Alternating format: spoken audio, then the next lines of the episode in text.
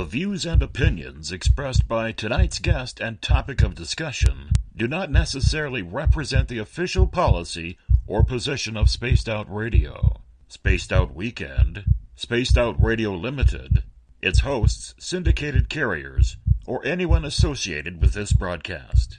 Any rebroadcast, reproduction, or other use of this broadcast or podcast without the express written consent of Spaced Out Radio or Spaced Out Radio Limited is strictly prohibited. Listener discretion is advised.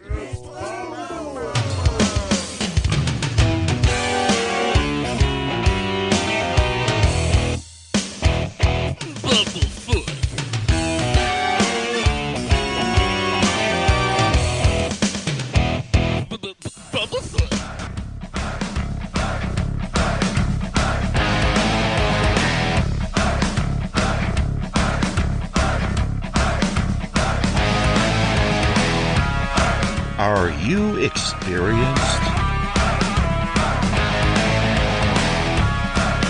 Stop right there!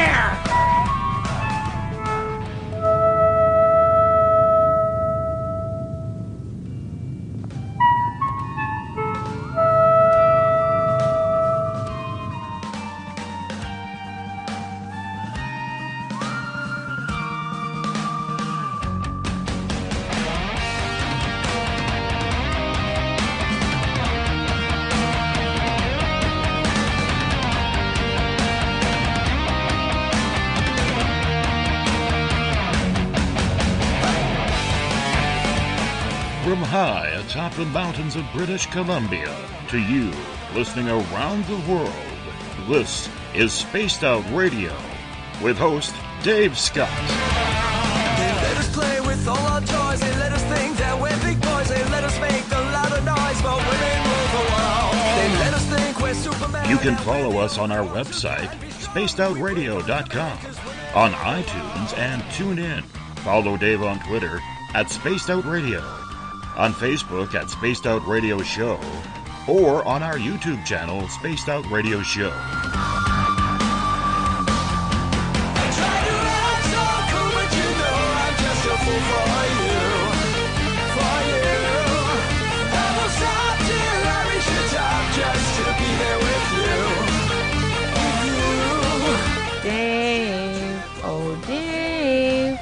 Are you playing with Bigfoot and aliens again? Uh, Dad, you gotta stop haunting the ghost. It's scaring them. All right, seriously, put down the pointy sticks. The deeper I fall.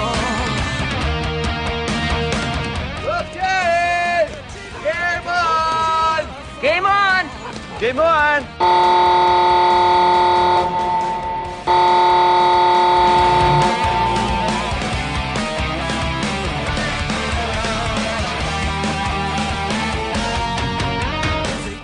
Password is Alright, alright, alright. Buckle up, space travelers. It's time to go for a ride on Spaced Out Radio. Mr. Bumblefoot, Dave is ready for liftoff. I try to act so cool, but you know I'm just a fool for you. For you. Seriously, Dave? Really? Aren't you a little old for a tinfoil hat? Hello. Toby. Love you. Bye-bye. Just please take your seat on my left. We're the entrance. It's time for pickup.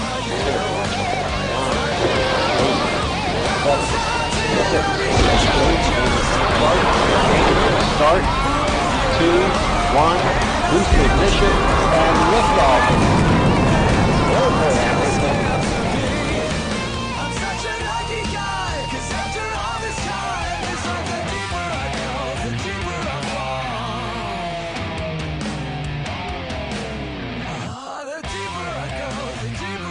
Good evening and welcome to Spaced Out Radio tonight. I am your host, Dave Scott, and it's great to have you along for the ride on this Monday, June 5th.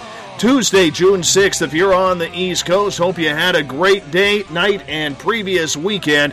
We are live right here in the Great White North on the top of the mountains of central British Columbia as we are here seven days a week. We welcome everyone listening in on WQEE 99 Rock the Key down in Newnan, Georgia, home of the Walking Dead.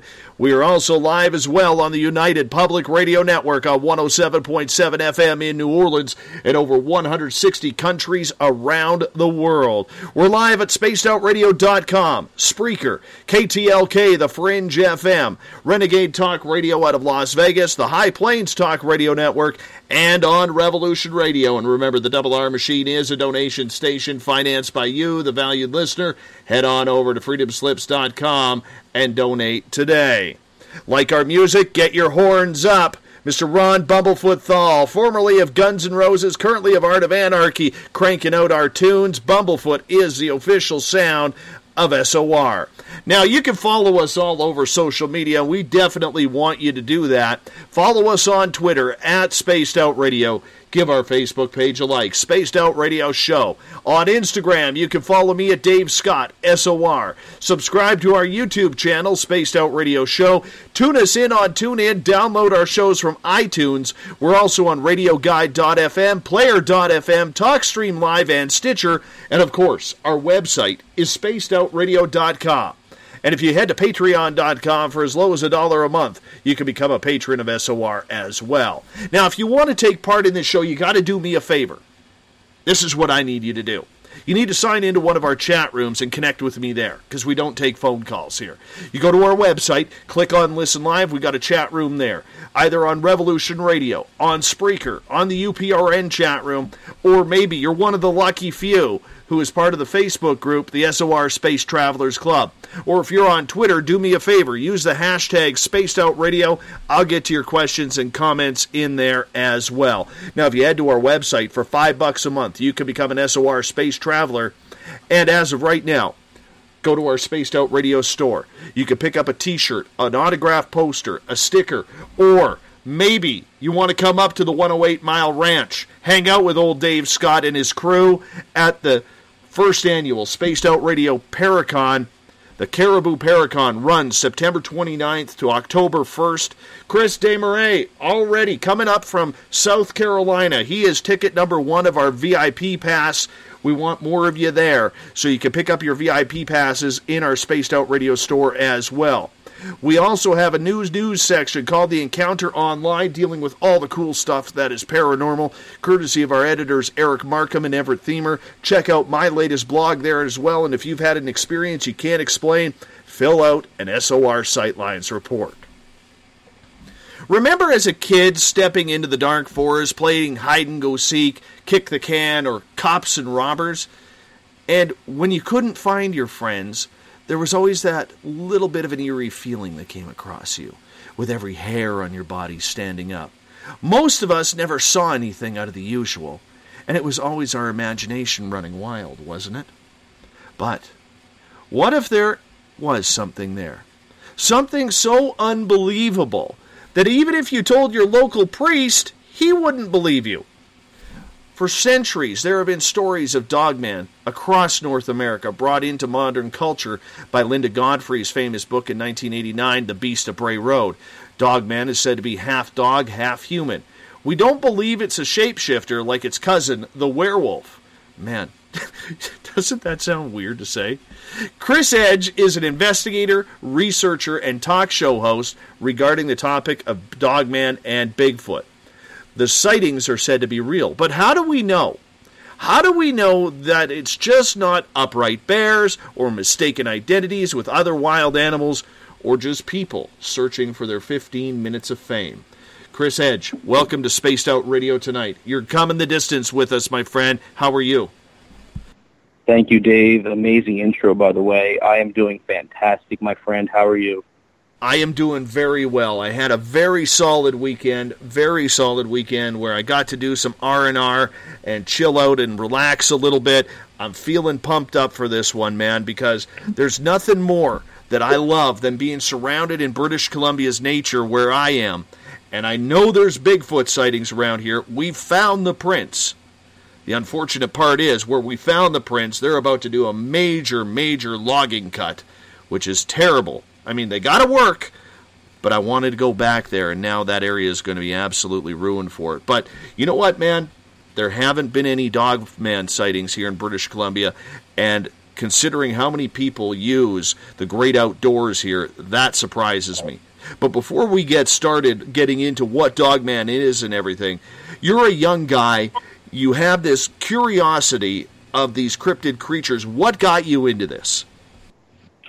Well, going back, I was uh, I'm not maybe roughly in early 2000s when Lifetime used to do reruns of Unsolved Mysteries with Robert Stack, and in some of his shows, he made he had they had made an episode dedicated to cryptids. They had Bigfoot on there, Skunk Ape, and Mothman, and then they also did used to go. They went to do ghost shows too, and uh, I remember the first time I saw the the Skunk Ape episode, I was like, wait a minute, like that's freaky.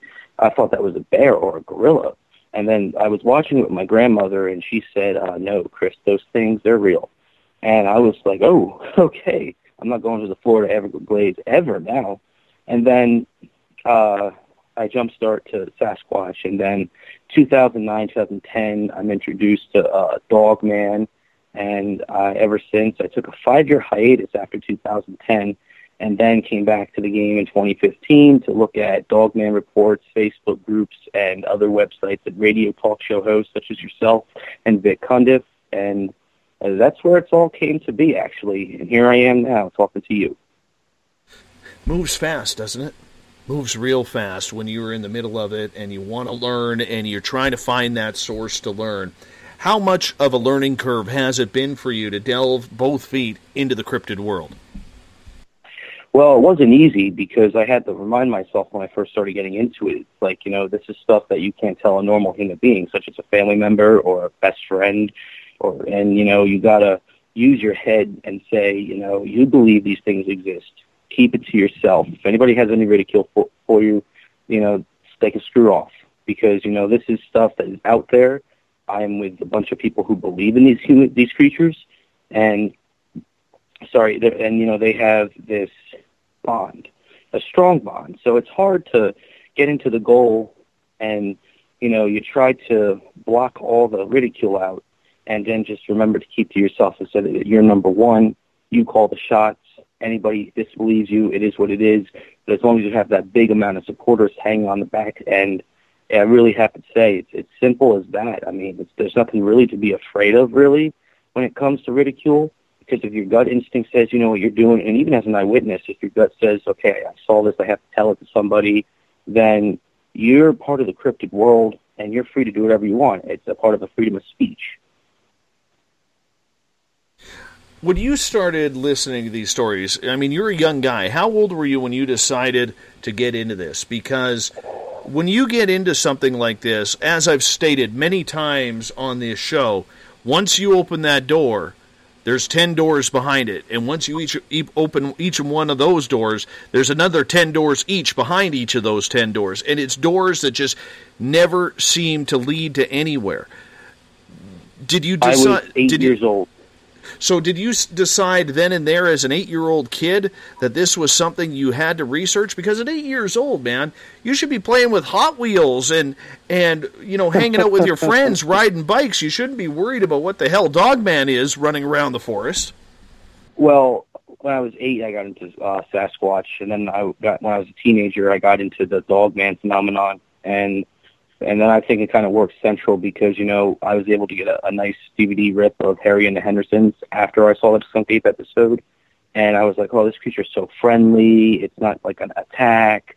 And I mean, even though with many Sasquatch reports, none of them have been deemed to be vicious, uh, brutal attacks, only in a few from what I've heard. So, but when you go into the Dogman world and, you know, you, you there's films, there's pictures, there's like, uh, you know, I, I go back to watching those werewolf movies and I'm like, well, is this what people are seeing? And then you go back and they say, this is exactly what people have seen. And it just makes you scratch your head like, well, gee, it's really no more life imitating art. And it's art in reality because of these creatures, you know. It's not an easy thing to bear with. I mean, if you were to run across a dog man in the in the forest, for example, and you know you're this you're you're a great track athlete in good health, and you're running and you know going for your jog, and you see one of these things, your face and your body gets frozen in terror, and it's like I got to get out of here, and the fear comes on, and then you know you never want to see something like this, and it's unfortunate because a lot of people change their lives, their perspectives on everything they do changes after they see an encounter. It's incredible. So why do you believe, or maybe you don't, that these creatures are real? Well, you know, the thing is too, and this is my original, because back in 2009, you know, anything with Dogman wasn't big. There was the Michigan Dogman, thanks to disc jockey Steve Cook's uh, song, and then there was Linda Godfrey's books. And I don't read anything that's boring to me. But when I picked up Linda's books for the first time, I was completely sh- shocked. And I was like, wow, this is actually pretty interesting. Story after story, this creature did this, the creature tried to do what on top of the car roof. And, you know, I, I was just like, that's incredible. But you know what, too? I mean, and the same rules can go for Sasquatch encounters, too. That, you know, when you have a Sasquatch encounter, you know, it's not it's not as a terrifying experience. For a big guy such as a Sasquatch, it's it's rough. But a dog man, it, it's like uh, no, I can't do this because this creature can literally straight out tor- tear me apart, kill me, and that'll be the end of me. Death will be not by a bear, but by a unknown primate or an unknown canine that is running the woods all over the you know, globe. Europe, Australia, not in Australia. There wasn't any in Australia, surprisingly. Europe, Canada, um, the United States, definitely South America. There's a lot of activity all around those certain spots. Asia, even. So the, the phenomenon with dogmen has really increased with how people see it, and with the mer- when every year, and even with various investigators coming forward, you know, it really just shocks me how many people come forward. You're getting ten times more reports you get out of Sasquatch sightings that are now dogman sightings that are getting the big. At least I've counted too. I, in, in a year, there was at least 3,000 reports of dogman sightings all around the United States. That's an intense number. I understand that that's an intense number. And I want to go down this road right now because there's a lot of people out there who say this is just legend. This is just a figment of people's imaginations. They don't know what they're seeing because they're not trained for the wilderness. It could be deer, it could be wolves, it could be coyotes, it could be bear, it could be any animal that really that camouflages very well in our forests. And the skeptics will also hit you up and say, you know, we don't have a body. We don't have remains. We don't have any quality, you know, fur samples. I know one guy who's listening right now. He's going to absolutely love it when I say we don't have any quality scat samples. They always come back as an unknown primate. You know, we don't have much evidence besides eyewitness territory uh, testimony. Pardon me, along with the idea of you know tracks that could be made by humans playing tricks. So we're dealing with something that we don't know truly exists. So, how are we trying to confirm, or how can we take eyewitness testimony as fact rather than as, you know, just testimony, shall we say? Well, that's a question that it's going to give the same answer, and it's going to be that because I, I spoke to Vic Cundiff when I interviewed him this past Thursday, uh, when Friday by you guys. Um, I interviewed him, and we did an interview with a couple other of my colleagues, and you know, he even said it was like, you know, some of the evidence that Vic get Vic gets delivered to him, it's not a gag order. It's a sign that they say, look, this is what we saw. We don't want to post it to the public. You know, the last thing we want to have is people thinking we're crazy, or we don't want to have any MIBs or men in like you know government officials knock on our doors because we have evidence here that tells of a creature out there. And when you bring that type of evidence to, like, let's just say where I where I live, we have a couple parks. We have like, and by even in Washington, there's Yellowstone National Park, and and and Land Between the Lakes is one. You know, you tell that to a certain worker in the union about that type of creature being out there. the logging industry and the tourist attractions will be completely disarrayed and said, I'm not going out there ever again until this 10 foot, 8, uh, 8 foot, 10 foot creature decides to, you know, leave. Um, I, I can't see myself working at a place like that. And that's normal for some people that happen. But then there's also the other side of it where people, and I've actually, I'm not going to give out names, but, you know, I had actually uh, spoke to a couple of guys who, you know, they've had stories and they've found a body and that, you know, they took a photograph of the body and next thing you know, they, they go to sleep and, and go to bed next day. The, that Im- image that they had on their phone is gone. So definitely, I think the government plays a huge factor in trying to keep this story covered up, unfortunately. What is the purpose of the government trying to cover up what Dogman is? That leads into a whole different set of theories.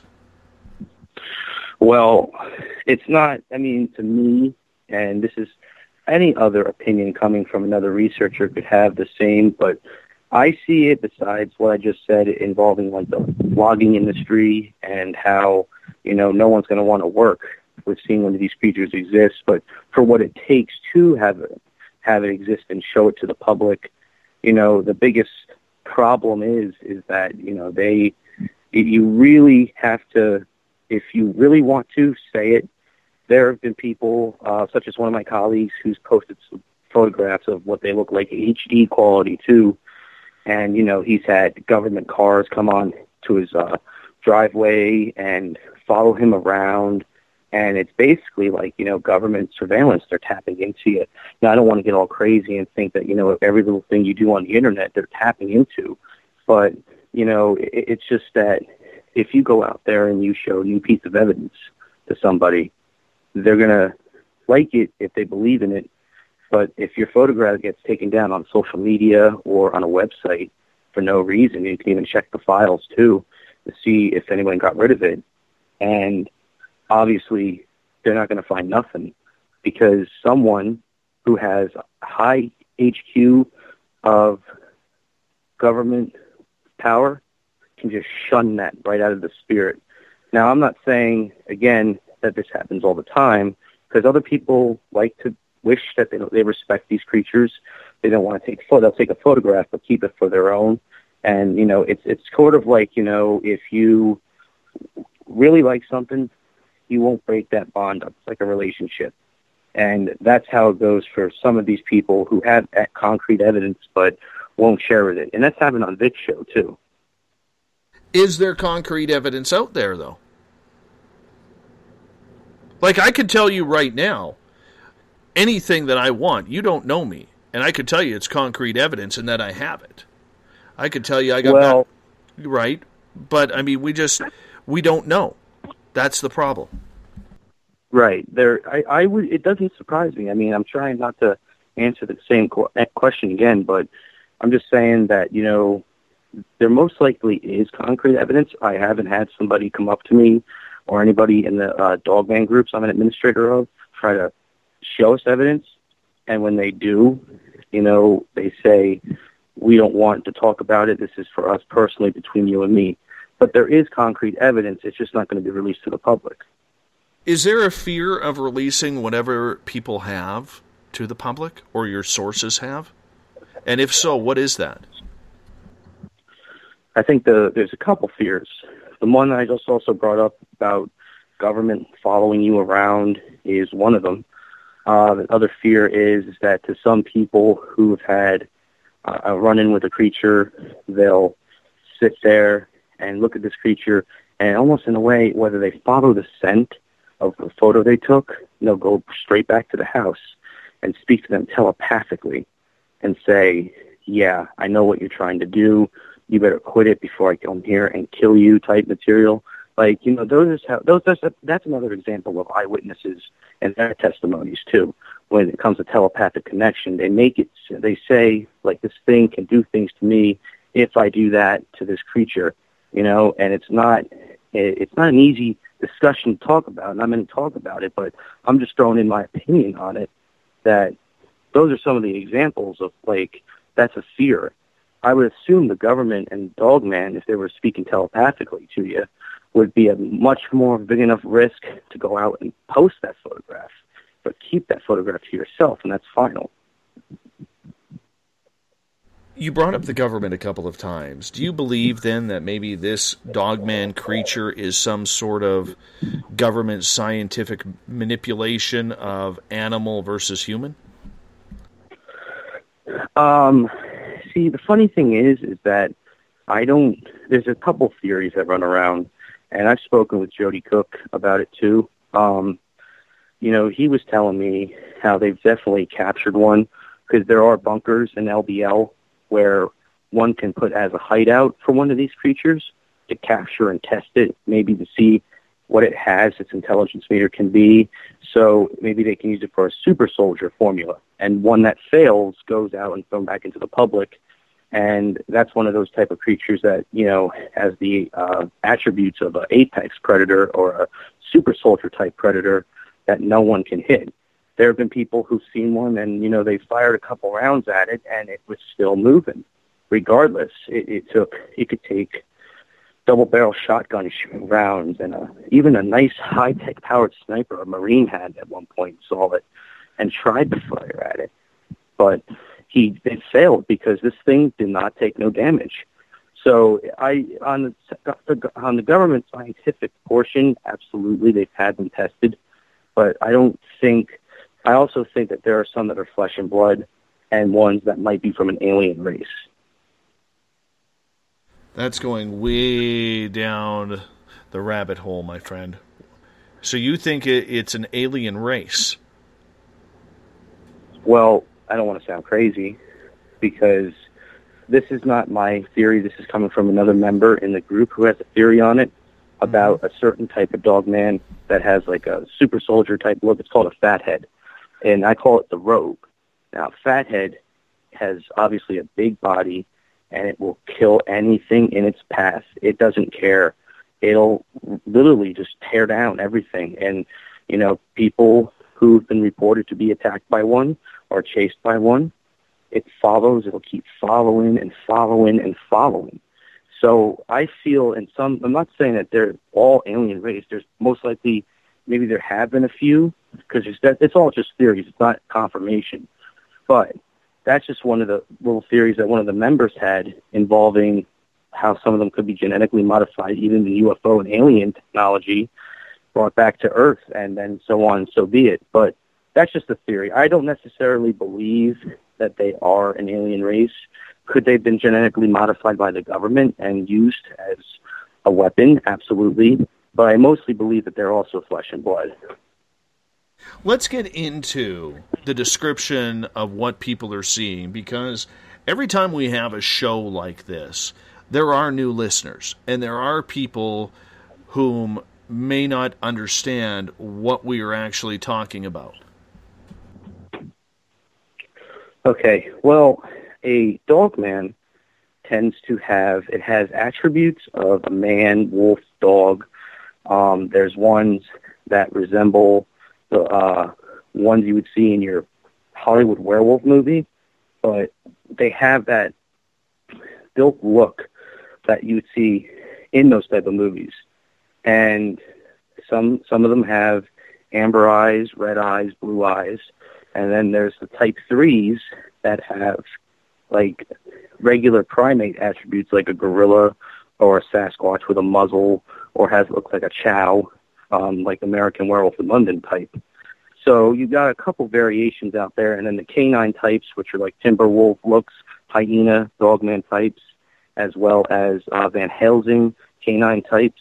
So you're looking at something here that you would see in a Hollywood movie, but it's not a it's not a Hollywood movie when you encounter one size and shape wise, they are very intimidating. They're also noted by eyewitnesses to be highly aggressive comparatively to what Bigfoot was or is. So, why do you think the dog man tends to be so much more aggressive?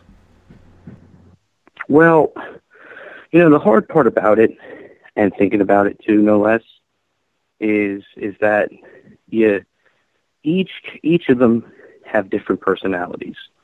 Some personalities don't mind you, especially like juveniles, for example. The adults, however, you know, if one doesn't like a human being, they'll just look at you and say, "Hey, look, uh, get away from me. I know where you where you are, where you live.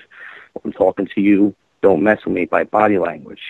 And then there's the um, and I also have noted that female dogmen are much more friendlier and genuine. I had a guest on my show uh, talk about her encounter when she was a little girl, how this juvenile female came to this little playhouse in the woods and started cuddling with her as like if she was a baby and held her. And I found that pretty interesting because, you know, going back to well, when you look at the dog, when you hear about dog men, they're declared to be violent, vicious, and this and that. But not all of them have those attributes. And then there's the uh, fathead, the soldier ones, the rogues, who have no remorse for anything, and they'll kill anything in its path. They'll even kill another dog man if they want. They are spread all around North America. It, it doesn't seem, though, that a lot of the sightings come in through the west coast. It seems to be more the prairies out east. Do you do you think that they are very territorial creatures, or do you feel that they are normally just banditos or vagabonds searching and following wherever the meal trail leads? Well, it's funny how you bring that up because normally over here in the U.S., uh, dogmen tend to migrate every fall and winter. So when the winter climates change, they transition either they'll go from north to south or south to north. So it's a migration pattern. And and because where where well, where I live at least, uh, they're making more houses, more condos. So a lot of the wildlife is losing their houses, their homes, because no one out there like they're all just cutting things down to make money. So for them to kind of find a nice place for isolation, absolutely. You know, you're going to find one if you're in a national park, and you know, because if you're in, a, if you're, let's think of it this way, you are in a small town where there's various houses, various things, this and that. But you know, the thing is, is that these creatures aren't going to go through a residential neighborhood just to cross through.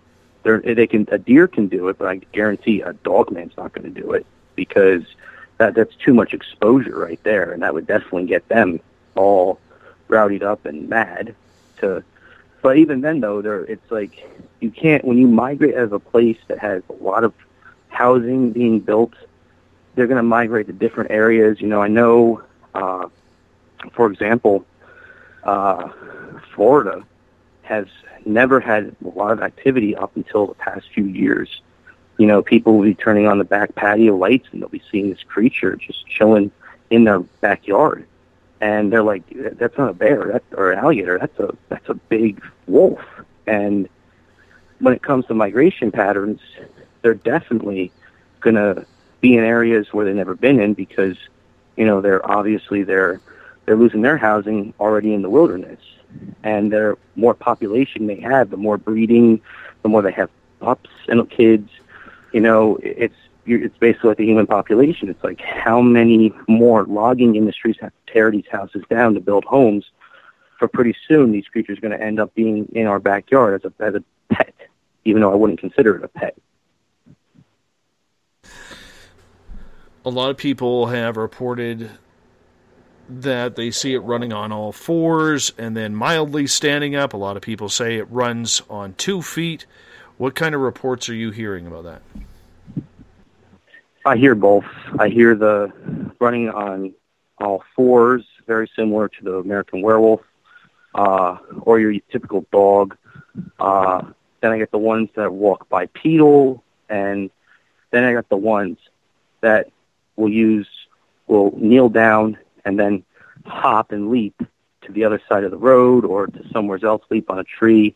Those are the reports I've been hearing about, and you know it, it works both ways. I mean, they both can perform, but I mean, and regardless the types that they are, Like they're going to be, no matter if it's a type three or a canine variant four, one's going to always run on fours or run is one is going to run on his two legs biped because you know that's just how they how they do it. Whether it's in a hunt mode or just trying to um, not put on a show, but whatever instincts it takes for them to move on. Because, but to answer your question, yeah, yes, both have been able to walk on all fours, quadruple, and there's been others biped.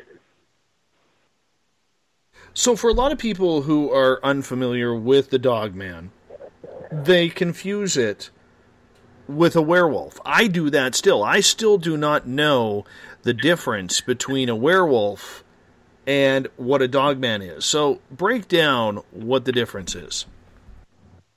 Okay. Well, a dog man will be, like previously stated, you know, tall, muscular, and will have a snout. Um, some don't have tails. One of my friends and also uh, part of my co-host, David Kyleman, also said for the record that there he has he had seen one that had a tail on it and ran on all fours. So we would classify that one as the Michigan Dogman.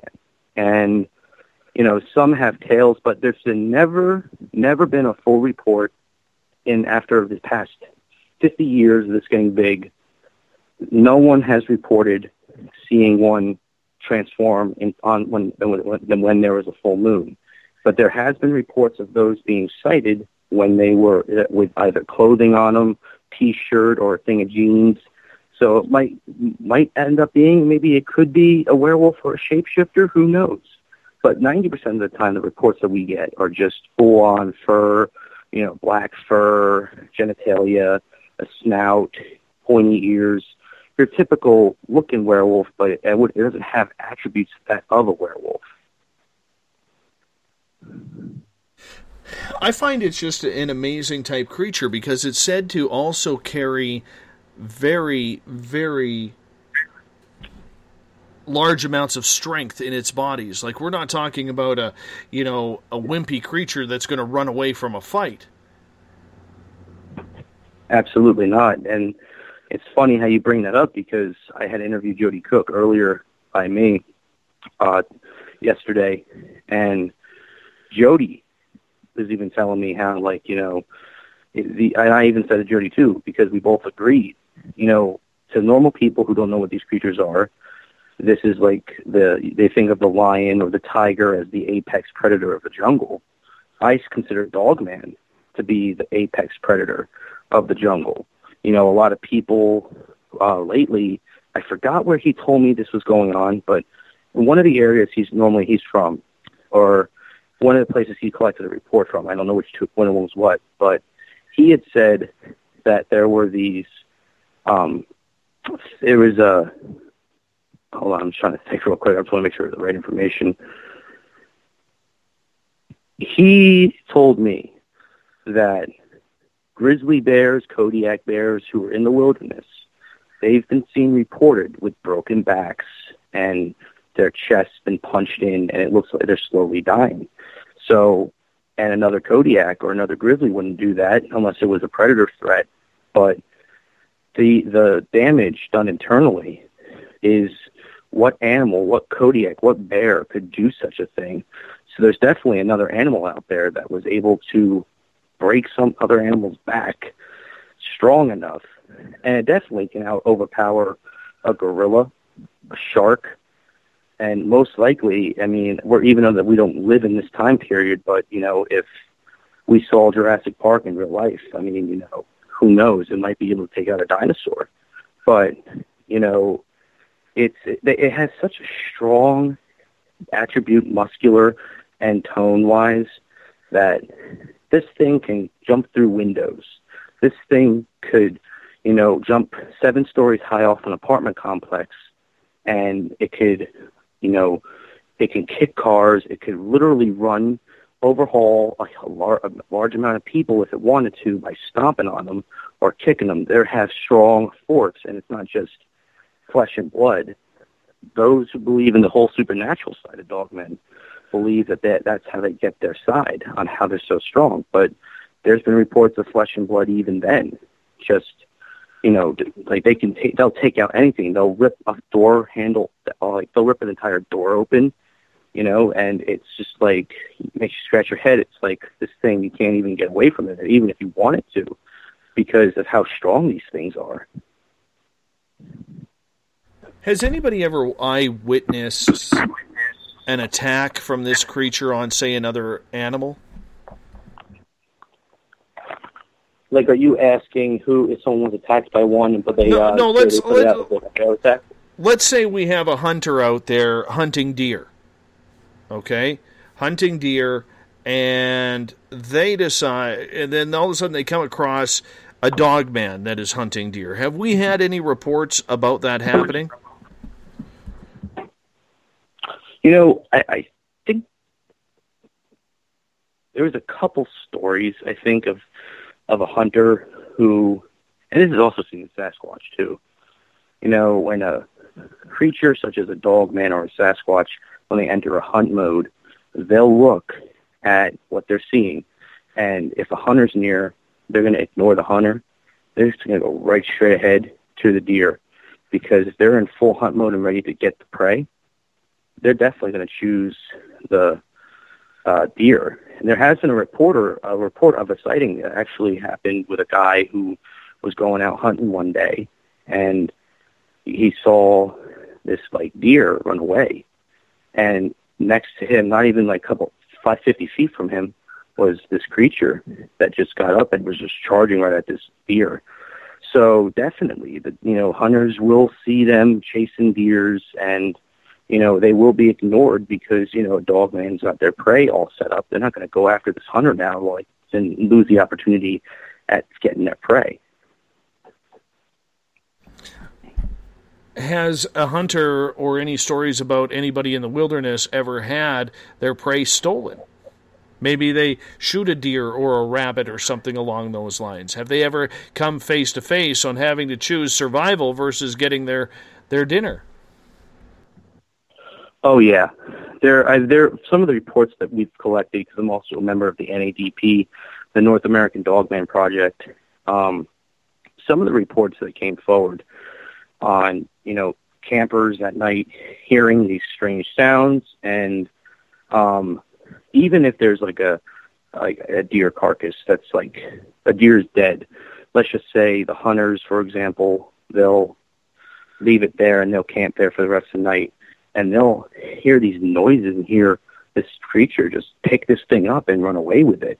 There's a story that happened uh, in Wisconsin, and it was a story of a guy who was working for the local DNR, and he was picking up a deer and putting it in his truck, and went to go fill out the paperwork, and this creature just got up, came out of the blue, and was literally like struggling to get this creature out of his back seat or his back of his truck before the creature ended up going next to him, trying to open up the other door, which he didn't. He just sped off. But when it comes to hunters and even eyewitnesses who pick up roadkill that work for the state, you know, they they even say they're like, you know, th- these creatures like I can have if I wanted to hunt like bear, but I can leave a thing of bait out and I put that bait there, I'm gone for two minutes in the tent. I come back out of the tent and then boom, it's gone. And no sudden footsteps either. It was all quiet. And they'll see they they'll say their prey was not taken by a bear and they'll look at the claw marks on that tree. And you know, I'm not a I'm a uh, a doctor on that part, but they could tell it's like, you know, big long claws like that a bear don't have. So they're definitely taking prey. If they can't find anything, they'll take prey. And if it gets caught on a game cam, then it's the perfect time to get caught because, you know, they'll do their best not to expose their face, but, you know, there's various reports of people getting their prey taken away. That would just be eerie. You know, you finally get your hunting kill, you know, and there's a lot of hunters in this area, pardon me, who who are out there on a daily basis. And, you know, whether they've got their deer tag, their bear tag, their moose tag, whatever they may have, okay, they're out there battling the elements. But when you come across something that isn't supposed to exist, how startling have these reports been for a lot of these hunters? Well, I don't. Some of them aren't hunters, but some of them were just eyewitnesses who saw it. There was a story that Vic had on his. He had a guy come on his show. It was uh, he aired it sometime uh, early in the year or last year, I believe, one of the two. But anyways, uh, it was a young guy. He's like 20 years old, and at the time, this is in 1981, and he was driving alongside this road. Next thing you know, this creature almost like decided to hop in the front seat on the passenger side, and tried to lick him, and she like was grin, grin, like literally grinning at him with his teeth out. And the guy said on this episode that he was so distraught by what he was hearing, what he was seeing. He had told Vic, he was like, I'm never, ever going back to this place ever again. I don't want to go out to camp even. I don't even want to go out for a trail run because what I saw that night scared the living hell out of me. And the same rules apply to those who, um, hunters, like there was a fisherman in LBL, and we'll get back, we'll get into that one in a little bit when we get to the LBL saga. Um, you know, he, you know, the fishermen will see things like that. And there was a fisherman who was, I think it was in Michigan. He was uh, leaving home for the day with his buddy, and they had something swimming coming right next to them, and it was this big dog. They sped it up and got out of there, left the boat, got got into their car, and just left because. And they and they reportedly, according to the story, they they say that they never returned to the site because they did not want to deal with such a creature in that area because if next time if I'm not if I'm there by myself, I could easily be lunch to them or it could be a game of hide and seek. For so many of us, this creature is very hard to believe in. Okay? The information seems very, very skewed. It seems very, very uncommon. Uh, you know, hypothetical in ways. How do you take these reports seriously that are coming in? Well, see, the thing is, is that when I speak to people, or because uh, also because I am an administrator on a, on a couple dogman groups, we've had some people tell their stories not on sh- on not on a big show or any other show, but they'll tell it through the group on the posting it as a post. And we had one guy who always used to go outside at night. He lives in Germany. He always goes out and has a smoke. But ever since he had his dogman encounter in, by, by this cabin that's close to where he lives, he is definitely afraid to go out at night. He doesn't like to go out at night. If, if anything, he shuts all the windows, shuts everything, makes sure they're blindfolded, uh, and like well, blinds cover him up, and he just sits there and he'll smoke inside you know, because he's like, I just don't want to go back out there. There's just something out there at night. I don't even want to go back out there during the daytime because it's just a traumatizing event. And that's that happens to a lot of people. You know, there's so many that are traumatized by seeing these things that all of their daily activities are living in fear hope that they don't see this thing again. It, it's common. But for them, when they tell some of their stories, uh, when it comes to disbelief or BS, um, you know, some people will come in and troll around and make a joke about it, and we get rid of those people. But the, most of the people that we are in contact with on these in this Facebook group, they're very genuine. They say that we swear we'll take uh, we'll take a lie detector test or, you know, whatever it takes because to prove that what they saw was not your average bear or dog. It was a creature they can't describe. And it's hard for them because so many people get so wrapped up in what's happened with everything that we've came across from what they talked about and researched and encountered that their daily lives change. You know, people won't go to work until nine o'clock in the morning when the sun is at full rise by me, and they'll leave work at four or five during the uh, daylight savings time before it hits dark, before and they'll get home by the sunset and go indoors all day and all night and won't wake up and won't exit that house. Even if they had to rush to an emergency, they won't leave the house because it's just completely that whole fear factor of this thing could be out there waiting for me.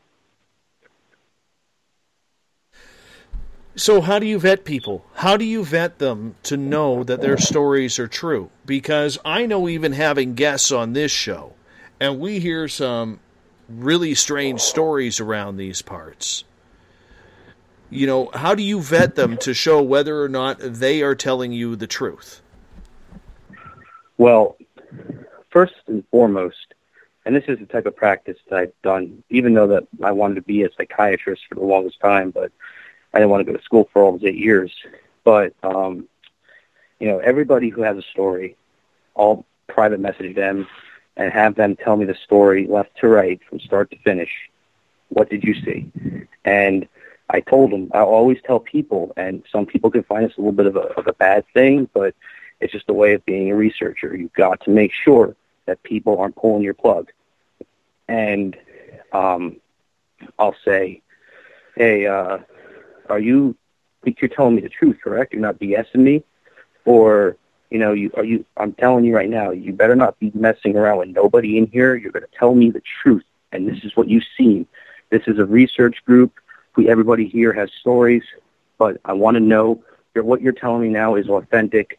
And then I had a private phone conversation with one of the guys who had an encounter when he was telling me it from left and right after I said that to him. And he said, I swear, Edge, I swear, I would never make this up. And the guy cried on the phone. He was just completely terrified after he told his encounter. So when it comes to those who are authentic, and if they cry and you can tell that they're viciously like ugly crying, that this they definitely had an encounter that they can't explain. And it's tragic to them because the last thing you ever want to do is ever have to, you know, encounter one and changes your perspective. But it's hard in a society nowadays to try and tell the public that you saw this thing without having ridicule and more importantly, skeptics coming at you because they don't believe in this stuff because they find it a whole bunch of bull anyways with the fairy tale thing. So I, I like to be a little bit more aggressive when I come to interviewing some people about it because I want to make sure that what they're telling me is authentic and you're not just pulling my plug or these other guys' plugs or anybody research out there like Linda or Vic because we research this stuff. This is legit. This is serious business.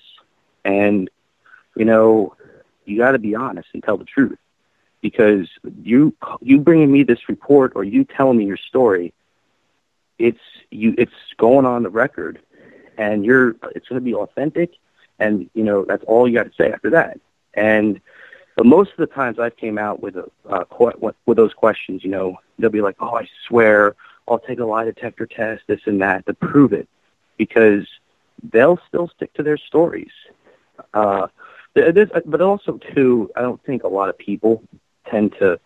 Some people make it for 15 minutes of fame, like they'll post photographs of uh, like bushes and blobs of anything out there that looks nothing like you see as a dog man. They'll take photos of trees. It's called pareidolia, and those are the type of people that we we we hit on and say, look, you better be telling us we don't see nothing in this pho- photograph. I had one guy who was in a couple of the groups who always kept posting, posting, posting pareidolia. It was just a bunch of trees and a bunch of uh, grass, and, and you know, every time I tried to give him an answer to say, look, can you tell me what what is this? no response. So I could identify who's BSing and who's not BSing. We only got about two and a half minutes before we go to break. What is, in your opinion, a person's best defense if you come across a dog man? My personal, well, I'm, I'm going to be honest with my personal defense is when I go into the forest now, I'm bringing tennis balls. There you go. That, that's actually and I'll tell you the truth, that's actually a good smart tactic because um, I'm I'm one of those guys who is against killing one, but I will be pro kill if I have to. If I have the last resort if this thing's going to come right at me and try to hurt me, I'm definitely going to use action. I'm going to fire a gun. But also, learning from a couple other researchers, some have used air horns. They've downloaded apps on their phone for air horns and sirens because – uh, I guess from what I was told, uh, they don't like the noise. They don't, their ears are sensitive, and they'll leave you alone. But it's not like you can't just go up to one of them and like act like you're going to attack a bear or like a, you're going to scare a bear off. These creatures have to be scared to an extent in order for them to leave you alone. Air horns and sirens is what I've always looked at as a way of getting away from one. But if you have no choice, you got to if you have to shoot it. Tennis balls, my friend. Every a dog can't can't live without a tennis ball. I have yet to find a dog who can. I'm bringing tennis balls Um, into the forest, man. I'm waiting for the big. uh I'm waiting for the encounter that says, "Hey, I gave the dog man a tennis ball, but he didn't like it. Threw it back at me like rocks with Sasquatch." You know what's funny is I actually had a dog, uh, my my favorite dog I ever had, and I bought him tennis balls for Christmas one year, and he didn't like them because they were all different patterns and stripes and circles and all this kind of stuff. He didn't like them, so I had to take them back to get him green tennis balls because that's what he was comfortable with. It was ridiculous. Taking back a a a Christmas present for a dog because he didn't like the tennis balls. Imagine. Man's best friend even doesn't like. Is very picky. Exactly. We are right up against the break here. Hour number one of Spaced Out Radio is in the books. We got two hours of cryptid talk left with Chris Edge, investigator, researcher, radio show host on the topics of Dogman, Bigfoot, and other cryptids that are hanging around the woods of North America. The sightings are there, people. They are there. Whether or not you want to agree or not that these creatures exist. Too many people are seeing them. Too many people are seeing them. And not everybody is going to make that mistake. You're listening to Spaced Out Radio. I am your host, Dave Scott. We'll be back with hour number two right after this. Coming September 29th to October 1st, the first annual Spaced Out Radio Cariboo Paracon. Hi, this is Dave Scott. The event will be held at the Spruce Hill Spa and Resort in 108 Mile Ranch, British Columbia. Come join us for an amazing weekend of speakers talking all things paranormal UFOs, ghosts, aliens, Sasquatch, intuitiveness. Listen to great speakers like Miriam Delicado, Samantha Mowat, and the crypto guru Ronald Murphy. Get your VIP passes by going to spacedoutradio.com and clicking on the Paracon banner. Come to BC, where the paranormal is waiting for you.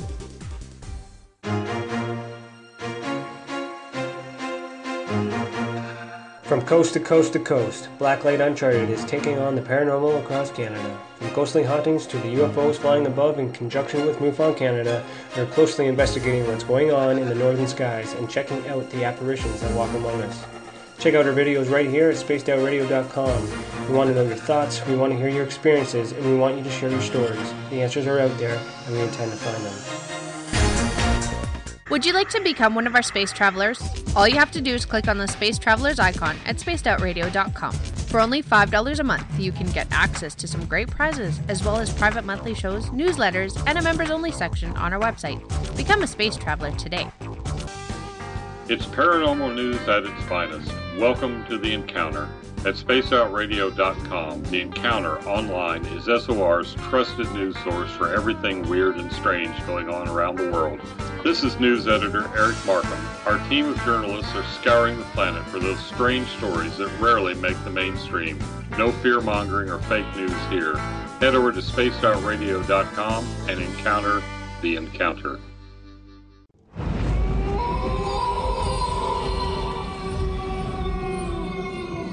Hey, this is Canadian paranormal investigator Mike Moore. The third Wednesday of every month, I'll be teaming up with Dave Scott to bring you Ghosts of the Great White North. Each month, we will bring on guests from across Canada to discuss their ghostly encounters. Canada is a paranormal hotbed with stories you've never heard, so we're going to bring them to you. So get comfy on your Chesterfield, grab a donut, and join us, eh?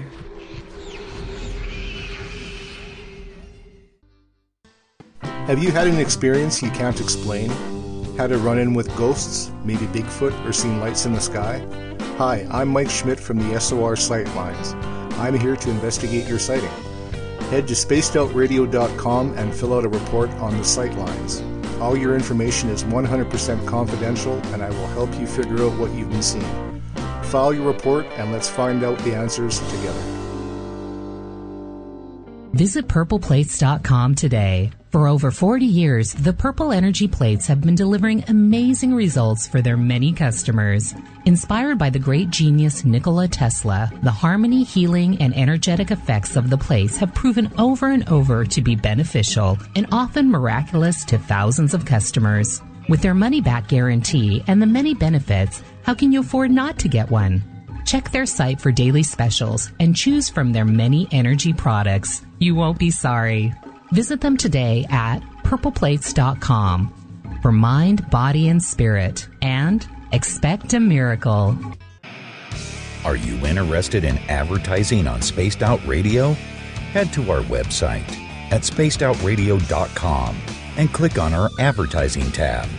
There, you will find an assortment of ways you can get your product out there with us, from radio commercials to banners and social media. Have a product you like our hosts to endorse? We can do that too.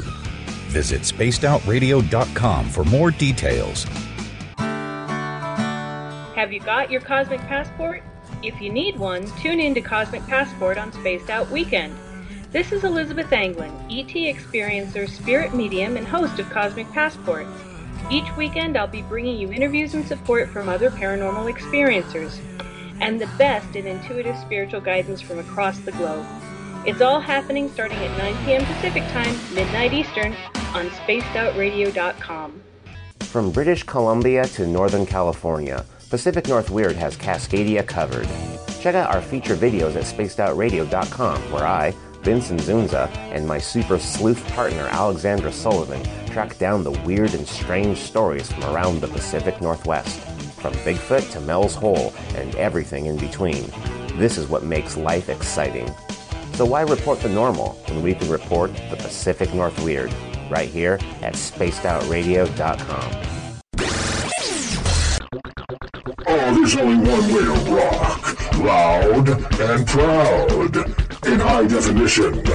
Radio 702 Rocks. Las Vegas. Every Saturday and Sunday night, as Dave Scott wanders aimlessly in the wilderness, you can come hang out with me, James Tyson, in Spaced Out Weekend. Starting at 9 p.m. Pacific, midnight Eastern, I'll take you along as we talk with some of the best experts in their fields. SpacedOutRadio.com is the place to find us. So sit down, relax, put your feet up, enjoy the topics like the paranormal, supernatural, intuitiveness, and so much more. Hope to see you there. Don't have time to listen to Spaced Out Radio Live? Wherever you are, the car, the office, the shower, or even if you're traveling, we're right here for you. Each Spaced Out Radio show can be found on iTunes, TuneIn, and on our YouTube channel, Spaced Out Radio Show. It's the perfect way for you to catch up on our shows. For more information, just head over to our website, spacedoutradio.com, and tune in to us today. The views and opinions expressed by tonight's guest and topic of discussion do not necessarily represent the official policy or position of Spaced Out Radio, Spaced Out Weekend, Spaced Out Radio Limited, its hosts, syndicated carriers, or anyone associated with this broadcast. Would you like to connect with us? Head to spacedoutradio.com for all your latest show info. And hit us up on Twitter using the hashtag Spaced Out Radio. Now, back to Dave Scott and SOR. Welcome back to hour number two of Spaced Out Radio tonight. I am your host, Dave Scott. Great to have you along for the ride. Tomorrow night on Space Out Radio, starting at 9 p.m. Pacific, midnight Eastern Time, Elizabeth April is going to be back, connecting with you, our monthly feature, as Elizabeth comes in from Toronto, Ontario, to help us connect with the higher self. We all got it in us, apparently. We're going to learn about that tomorrow night 9 p.m. Pacific, midnight Eastern Time, spacedoutradio.com. We want to welcome in everyone listening in on WQEE 99 Rock the Key down in Newnan, Georgia, home of The Walking Dead. We are also live on 107.7 FM in New Orleans and over 160 countries around the world. Thank you, UPRN, for being with us and letting us be your nighttime show. We are live as well on KTLK, The Fringe FM, Renegade Talk Radio out of Las Vegas. And if you're listening in on on Revolution Radio. Remember, the Double R Machine is a donation station financed by you, the valued listener. He, head on over to freedomslips.com and donate today. Bill Cardwell has set the password for tonight in the SOR Space Travelers Club. Phalloseloquence. Phalloseloquence is your password. Make sure you use it wisely, space travelers, as Bill sets the password each and every night, right here on the mighty SOR.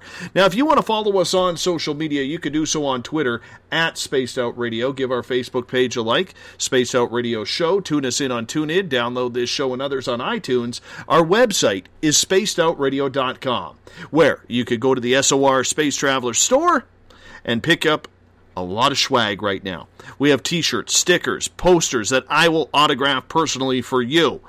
We also have on sale VIP passes until July 31st. They will be 10% off if you get them now for our first annual Spaced Out Radio Cariboo Paracon, which will happen at the beautiful Spruce Hills Resort and Spa in 108 Mile Ranch, British Columbia, September 29th to October 1st. I highly suggest that if you want to attend a really, really fun and cool weekend. Get your VIP passes today. It's going to be a hell of a lot of fun. While on our website, you could sign up for the SOR Space Travelers Club for five bucks a month, rock out to some Bumblefoot, as well as read up on the Encounter Online, our news section put together by editors Eric Markham and Everett Themer. Tonight we are talking all things cryptid, namely Dogman, with Chris Edge. He is an investigator, researcher, online radio host as well. Chris, welcome back. Thank you. Thanks for having me back, man. I think in the first hour we were able to really capture your passion for this creature, whatever it is. And there are so many different definitions as to what it could be. Are we any are we getting any closer at all to finding any definitive proof to prove whether or not this creature truly is alive in North America's forests? Well, you know, it's interesting how you say that because, uh, you know, we've, the person I interviewed today, his name was Jody Cook. Jody Cook's the, the founder of NADP, and he's also an investigator as well. You know, he's cracked into some files as well on the whole dogman phenomenon. And, you know, even he, for what he's done his research in 30 years, and he's even came out saying, you know, we're not really close to finding out what more of these creatures, what they can do. We can only find out now what they do in their habitats and how they kill, how they act. But I think, you know, there's more to it. I just don't know the answer for that because it's a huge, we just don't know much about them. You know, the same rules apply to Sasquatch. We don't know much about Sasquatch as the last guy. You know, we only know what the media can throw out if they care about it or what reality TV throws out, but, you know, what's side of the bargain is BS and what's not. But with all the researchers I've spoken to, you know, they they've written books and they're still finding out more information, you know, and, uh, whatever it is. But you know, we may not even get that information until the times when we are all passed away we're, you know, gone from this planet, and then we'll have a new generation come in and see if they could debunk and get closer to the answers. You know, for example, such as if maybe they can one of these days we can communicate with one without having to look look at it and be in fear with it and actually live with one. You know, how they act, how their skills. There's been already reports of them, you know, learning how to turn up, turn, turn on a car or to open up a car door, to uh, not firing a gun, not getting too cheesy, but they are learning how to do things close to what humans do. And that's a thing right there that's just like scary but intelligent at the same time. So there is, in your opinion, some sort of intelligence with this creature. Absolutely.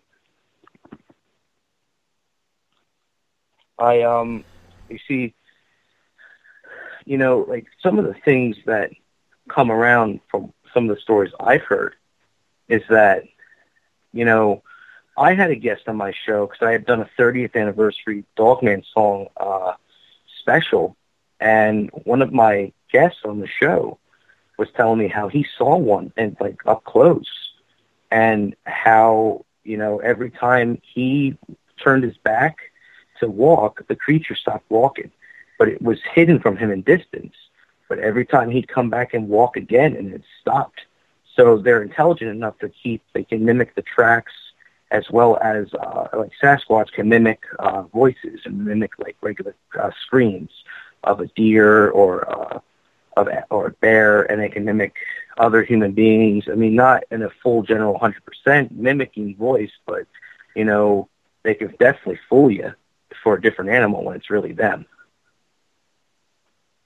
Do they mimic other creatures, as far as we know? Uh, I haven't really dug deep into that, so I don't necessarily know. If it is, it wouldn't surprise me if they have, because the uh, reports of how some of the hunters have felt that or heard uh, like a nice, like a, a similar mimicked voice of uh, not a voice, but like a of a regular um, how a bear roars. Uh, a dog man can pick up on that and roar like the exact same way, just it's a little, no, not, not fully 100%, like I said, accurate, but it's close enough. And, you know, think of it like uh, the werewolf howl from American Werewolf in London, for example. You know, that that is like a howl like that that can mimic such a predator, such as a cougar, a bear, and even an elephant can mimic that, that noise.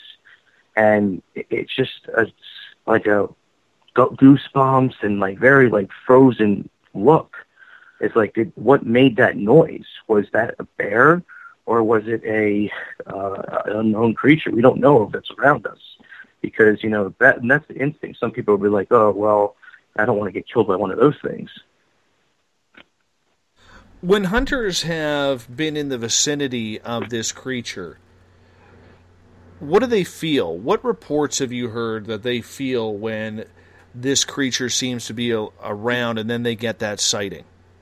because I know people who who have had encounters with Sasquatch and they said, you know, the air felt a little bit different. Just something seemed out of the ordinary, and they couldn't put their finger on it, and they felt on alert. Well, you know, first instinct, I think, when anybody goes into the woods, is their paranoia will get to them and say, you're being watched. Because you, when you're deep, thick into the woods, and you're all alone. You have camping gear. If you have a gun, if you're smart, you have a gun. And, you know, your instincts is because you're going to be, you're all alone. You're going to have creatures going to be around you. Whether it doesn't have to be Sasquatch or a dog man. It could be bears, uh, cougars, or bobcats. You know, they're all over. But when you're in the vicinity of a dogman type creature, you know, you'll you'll feel and like it goes back to the one guy I just spoke to that you know when the creature can mimic your footsteps, how it walks, and it, you know it, it's you you stop and it and it stops. You turn around to see if anybody's following you because you can you can hear like rustling in the in the leaves and trees, and you know then your mind begins to get a little bit of a of your your brain your thoughts are like you got to get out of there, and you know a creature can literally go as far as you know mimicking and when it comes to being in the wilderness alone because you could step one foot into the woods in dogman related territory. And you could be about maybe four miles away from the one dogman that's in the woods far on the off off the end and they can still hear you they'll be able to hear your scent and smell it and know where you're at so when they get closer to you your body might begin to feel like you're being watched, like you're gonna get you're gonna shake, you're gonna get goosebumps, a cold sweat maybe, and you know, unless you turn around and you're frozen in terror when you see this creature's right next to you, I mean that just justifies enough to say that I never want to go out in the woods again with one of these creatures running around because that's that's typical. That's a good. Uh, I could be a great lunch to this creature. So, in conclusion, they're very, very, very when you're in the wilderness. They when they know you're there. You don't. You can even like pull up to the park and and log in to the park, say how long you're going to be in the woods for, and they'll still know you're there. You know, it's like they can sense it, and they, then that's how they kind of circle around like a group and just watch and see how you got how any camper goes in the woods because that's their territory and the last thing they want to have is invaders destroying it or ruining it that'll create a, a, a problem and would result into an attack. So when this creature is in these vicinities that it's that it's seen in, are multiple sightings in that area or is it like a one and done sighting? So let's say I'm in the park, you know, or in the forest right by my house here, which is literally about a mile away. If I saw one there, is that dogman territory or is the likelihood of me getting a multiple sighting of that creature in that area slim to none? Well, the thing is, is that a lot of people, um, and this is another going back to Linda Godfrey's one case, as well as going into what my opinion is on that. You know, for the longest time on Linda's uh, she, stories when she was first coming out with it, you know, it was just one creature being like spotted, and then a couple about a, ten years go by, and then you got like the teenagers who want to go and see where this thing does exist. Uh, right when they were about to leave, they saw two of them, and one had male genitalia, and they were able to notice that. And so they definitely, I do believe that sometimes one might be by itself, but then another one, whether it's female or male, might be in the area. They might be able to mate, have a pup, and start a population. But most of these dogmen, from the stories I've always read, that is that sometimes the ones that are all alone are loners for but are not harmless. They just want to, you know, live. And then there's the ones that are in the packs, like a wolf pack, to just, you know, make their area, their um, town safe and protected from any human um, contact. So, I mean, you know, when it comes to the way they use populations, it definitely stirs up a, a huge factor because I believe that they are in a population. They they run in a pack. You know, if you only see one in the woods and you leave the other vicinity of opposite of that sighting of where you just saw that creature where he's at, and then you go uh, to the car, and then you'll see like all four of them pop out, and it's like because they know you're there, and it's just like until you step to get hit the gas and leave, you know, or, or even in some cases, you know, you'll have a scent uh, they'll pick up your scent and they'll follow you back to your house. They'll have a pack of them with them, just looking at the house and just walking around it, like you know. It, and it's crazy to think, and what I'm saying might be a little outrageous, but you know, in some of these reports I've gotten and listened to on Vic's show, and as well as stuff I've read, looked up, you know, they they they don't leave their other pack behind now, if it was a rogue or a, a a fathead dog man, those are the ones that normally are the killers, and they will always be alone. They don't even get in contact with a, another fathead because they may as well kill that other fathead. That's just how it rolls on that type of dog man. But to answer the question, yes, they do run in packs. They have they can live and migrate in a town, in their town, in the wilderness, like any other human being can do it regularly, but in living in a home. You know, they definitely run in a pack. I thought they were more solitary a- animals, much like Sasquatch. And they are that too. And that's why I said some of them, like some of the loners, not they don't always uh, go in a pack. Some just, you know, they just do their own thing. And, you know, if you see one, they'll look at you and then, you know, back off. If one's not, you know, if one's already eaten, it'll just like get you out of there. If one's not eaten, and it's starving, it'll look at you and be like, ooh, dinner, and chase you out of the woods. And those types, you know, they'll just stay away from any human contact in the woods, but they'll they'll chase a human out of the woods. There, there's been reports of uh, people, of kids who went into the woods and they thought what they saw was a puppy or a dog, a lost dog. Creature got up and you know was starting to chase after them, and it basically almost grabbed the kid with its claws, but it ripped off part one of its part of its shirt. And you know, I don't know much more about the story besides that incident because I think it was in Linda's blog. But it was basically like they some of them love to be left alone, whereas others love to be with the pack. The ones that like to be alone, you know, they're like the typical loner. You know, leave me alone. This is I just live here. This is where I want to live, breathe, eat, and die, and that's final. Let's get to a question from Ron here. Ron is asking, what percentage of hunters do you estimate never speak of their encounters? 85. I thought you would say And- higher. I really thought you would say higher.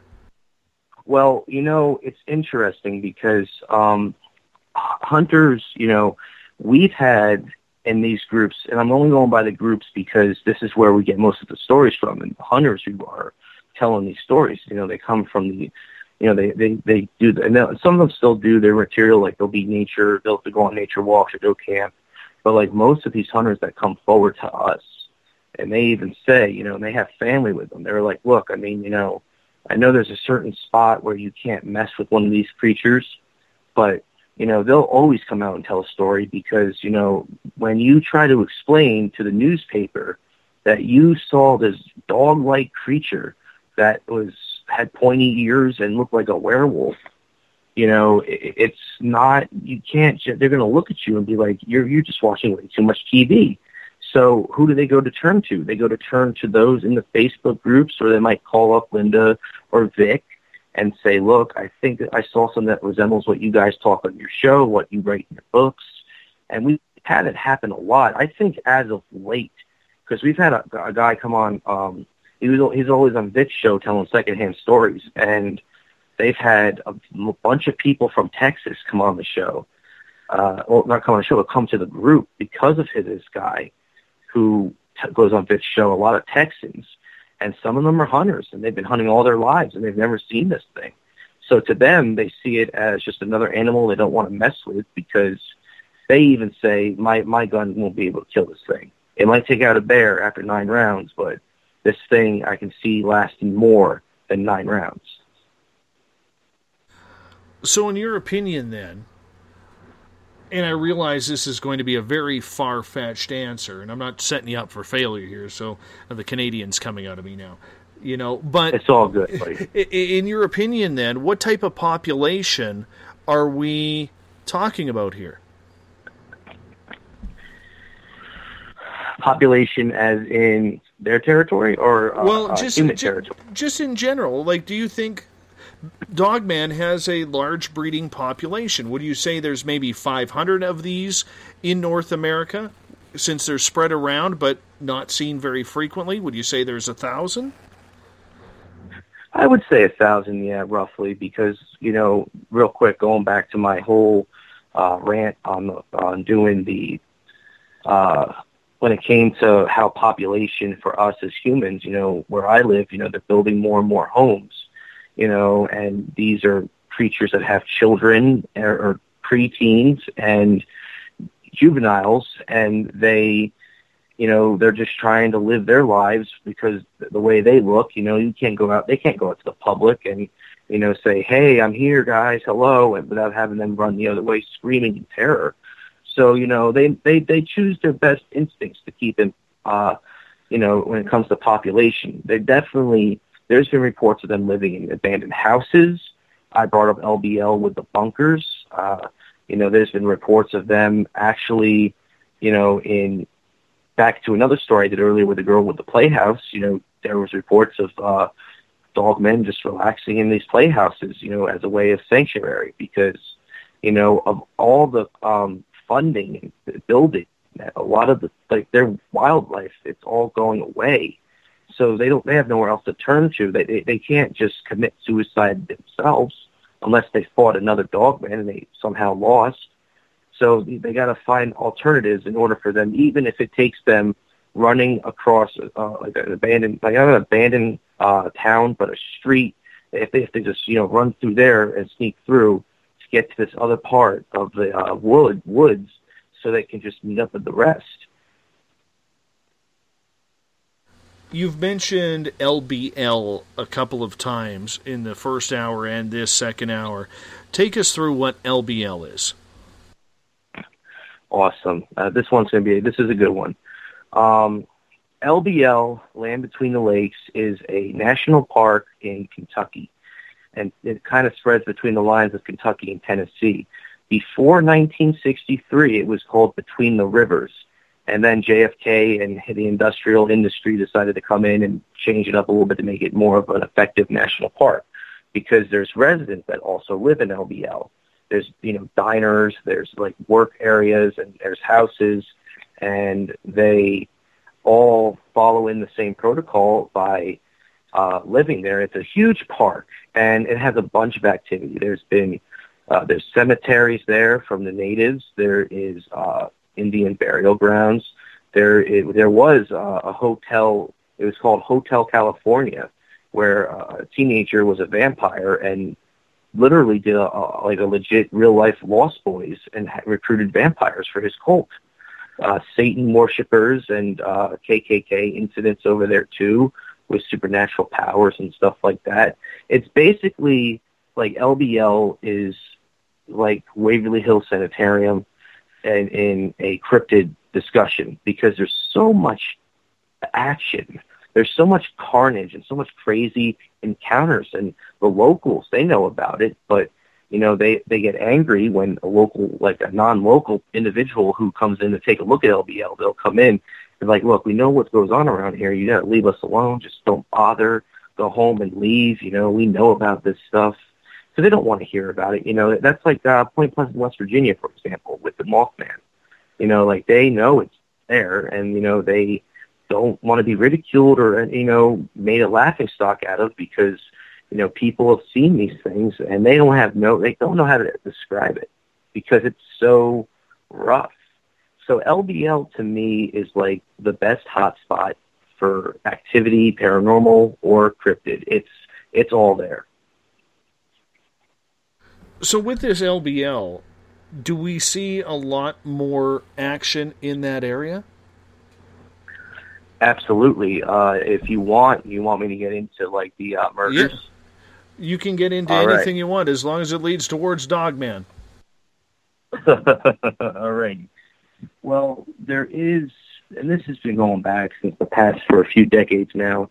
Um, there was, uh, there's this place in LBL, and it has a bunch of housing, It has a bunch of um, residents, and in this residence, uh, I'm not. Her name is Jan Thompson. You've probably heard of her, and you've probably heard of Martin Nully too. He's done some reports on LBL as well, but Jan lived in LBL for her whole life. She isn't speaking of nowadays or even comes out to the public because of some ridicule that's happened in the past few years with her, but you know, we don't know what's going on with her. But anyways, um, LBL, we, there's a creature there called the LBL beast. And the beast has similar attributes to a dog man. It has the body, it has the pointy ears, it has the eyes. It looks, it kind of looks like a bat, but it's also, it has like a bat face, but it's, it's definitely not a bat. And some people believe that, uh, it was an angry shaman who was, uh, killed because he used his powers for evil as a supernat. Now we're getting to a supernatural lore of it.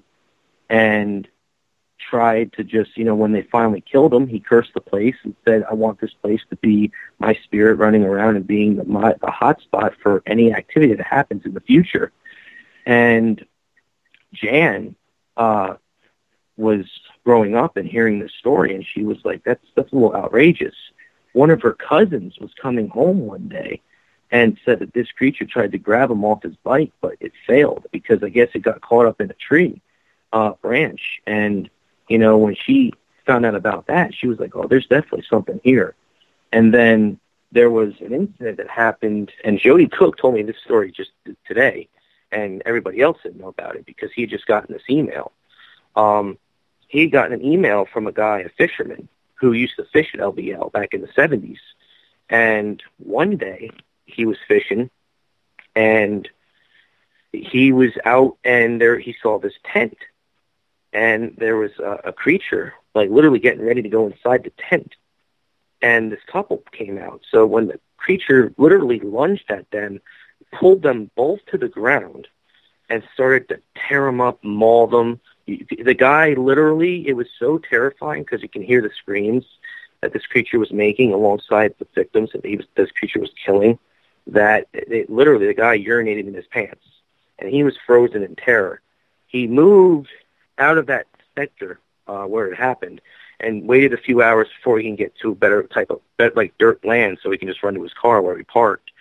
And he even said he was like, I'm never ever, I never went back there since. I refuse to. that place is filled. There's something out there that can kill anything or anybody, and it's traumatized him to this day. And there's also been small reports of uh, people who uh, who live there that a creature tried getting into the house through the little doggy pound, little doggy door that they have, and it tried to get into the house. There was another report that a dog broke the door down and tried to go after this family, but the husband got home and then the creature just left. And then we transitioned to the infamous LBL murders, which was a huge, huge thing with uh, the Dogman world because this was one of what we would consider one of the most deadliest tragic events. Um, so what happened was was that there was this family that was camping, and it was in the 80s, and it was uh, a family of four, two kids, one girl, one boy, and they were just camping. And the next day, there were these two tourists or other campers who were in the area, but they they weren't. They were asleep when all the carnage happened. There's there's a couple different variations of the story, but I'm going with the one that's the most authentic. And the campers, they they they saw this campsite. It was torn apart. It was destroyed. There was blood everywhere. The the child, the child, the boy was brutally mutilated. The parents were brutally torched and mutilated as well. Uh, and you know they they were so shake shook by what happened. They called the local sheriffs and said, "Look, we can't be here. We got to go, but I'm going to give you the address. There's something you got to go see." The cops end up going to the area where this all took place, and the cops, you know, the first reaction to these these two sheriffs when they got to the scene, it was complete disarray. They were torn up. They were uh, completely one vomited. He was so sick from it. He, one, the other guy was just shocked and was upset. They went inside to check the RV. The RV was trashed and torn apart, blood everywhere, and they knew that there was a little girl because they found a dress. So the sheriffs ended up doing a little bit of a, of a hunt, hoping that this girl was somewhat still alive and anywhere. And uh, about a couple yards, uh, uh, the, one of the sheriffs found was having something dripping on his uh, hat, and it was blood. And there was a little girl on top of this tree branch, torn apart. And the local, they eventually, when they got back and was going to call it in for a forensics team, the feds ended up coming in, and the feds ended up, you know, telling these two sheriffs, "You got to get out of here. You guys got to go." They sent in six different coroners from six different counties to come in and to do this cleanup. And the National Guard was there. They were blocking everything off for LBL that day. The park rangers even knew about it too, but they were told to be shush shush on it. And then there was a story that they had left after the sheriffs left. I guess they went back to the site that night to check it out, see what they did. And then on dispatch, there was one of the, uh, and I, this is, like I said, this is the variation story. This is the one that everyone knows. Uh, according to this, this, this radio, uh, they sent in an elite crew to try to dis, to like to disarm this creature. And they said on the radio that this, the creature has been dispatched and was killed. Now, either they took the body or the creature was just wounded and was able to get out and survive and run it back into the wilderness. It's one thing. But the sheriff, the one sheriff who told the story, who came out about it, he ended up retiring not too long after that incident. And he's been the only one, according to what we know, is the only one that'll talk about it. The other sheriff is, you know, so he's, uh, we don't know if he's alive. We don't know where, if he's still on the force. And Joedy Cook collected all his information back when he was starting his LBL investigation because of all the carnage that was going on in that area. And that incident never made no news. It was completely black boxed.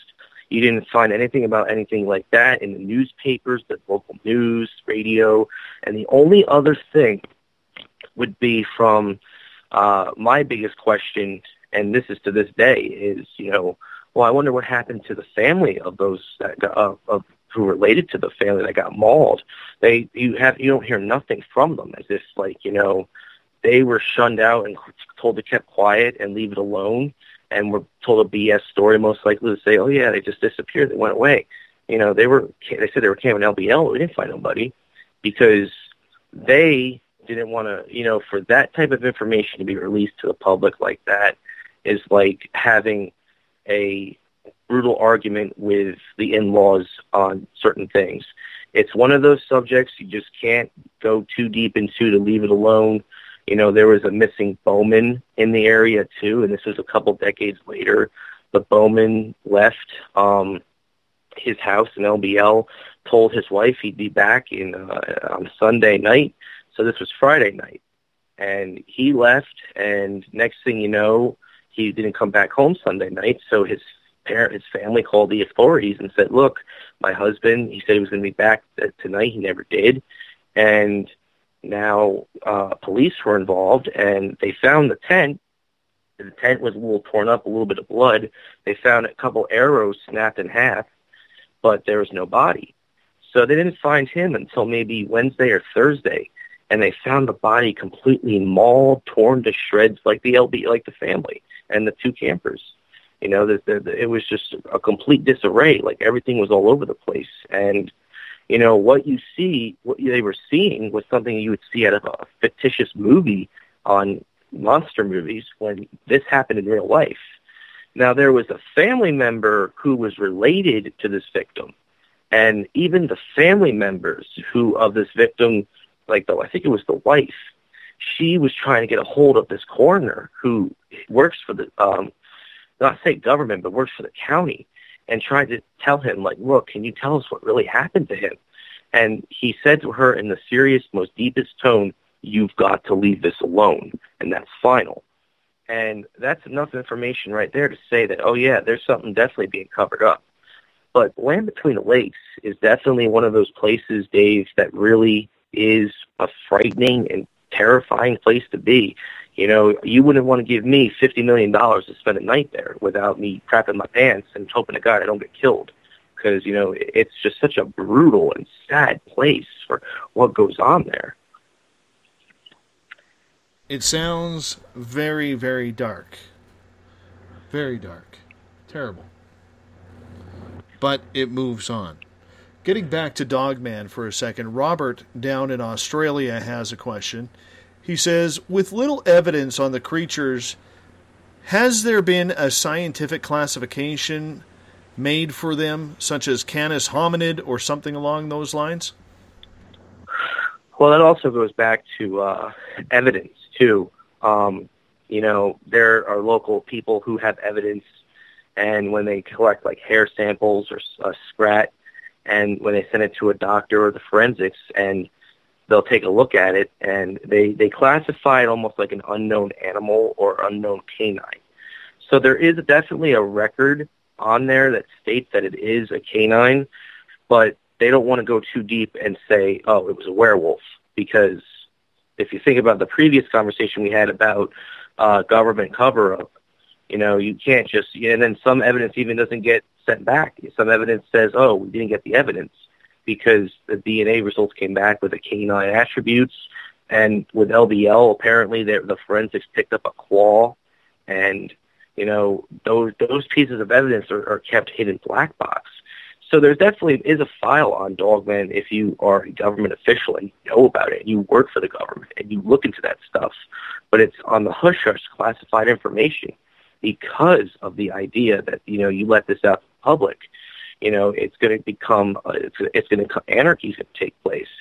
But yeah, there is a file on Dogman. Same thing with Sasquatch too, on these uh, on file of Dogmen having evidence swapped in there and a file dedicated straight towards that creature because they know about it and it's it's right there. It's, it's you know it's basic, simple minded like that. Do you think we are getting any closer to actually solving any of these mysteries on whether or not these creatures truly exist? People want a body. I mean, people will not be satisfied unless we have a body. Now, that's the same argument that could be addressed towards a Sasquatch body. I mean, you know, there was a couple people that were close with it about a couple uh, about maybe a decade ago when they found a Bigfoot body in a cooler, but it was confirmed hoax. It took a body apart and you know threw on an ape suit and put in some uh, garbage bags and entrails to make it look like it was a legit Bigfoot and fooled a lot of people. Made a lot of money off of it as well. But you know, when you there are, I believe, and I don't. I was trying to think without giving out the answer that's not. I'm trying to make it sound like it doesn't make sense, but but um, it's the idea that you know if there is someone who's most likely taking a photo of a body, or someone who is part of a group that are sent out to take care of dogmen, like hunters, bounty hunters. You know, they have bodies, but they're not going to actually tell the public. Uh, either they're not going to tell the public, or someone else is telling them not to share it because of whatever the case may be, whether it's government um, involvement or it's just simply they don't want any controversy surrounding the other dogmen who can sense them and track them down and create an, an a, a full spill of chaos. You don't you do not want that in your household ever. You mentioned in the hour first hour about hunters who have shot at this creature, put numerous bullets in this creature that would kill a bear. And yet this thing doesn't drop. This thing doesn't seem to die. Give us a couple of stories, if you wouldn't mind, of stories you've heard regarding this. Well, there's one story. Um, it was also, I believe, Vic Cundiff's first actual episode of Dogman Encounters. He had two guys come on the show, and they they told how they shot at this creature, and uh, when they got around to it, like when they took a look, they found the blood, but the creature was gone. And there's been a couple other stories of them trying. Uh, some people went out and, you know, tried to go and hunt for this thing, and fired a couple rounds, and this thing still stood up and was like looking at them like, yeah, I didn't feel anything. What what do you got that's going to take me down next? Unless you are certified to carry a bazooka in the um, in your weapons tier, or if you place an LED, if you can find one, you know the way of taking a creature down like this is that's the only way I would see how this creature would be able to be totally de- defeated and I mean, I'm not saying, you know, I've watched enough of uh, Rambo to get an idea on how to survive in the wilderness. But I mean, if someone was that gnarly, like had the guts to go up to one with a knife and slit its throat, it wouldn't. I mean, it most likely would kill it. I mean, but when it comes to bullets or something, there's definitely it, it's like it takes a lot. It's like it has an adrenaline rush system. But I don't want to sound too crazy about it because you know there are ones that they, shoot at them and they somehow still survive. And how they do, it's unknown. Some people rank them up as a classified supernatural type dog man. But I mean, if you look at it from my other standpoint, it could be anything. You know, it, it could be a huge, huge, big hit and miss with um, what goes on with how they can fire one.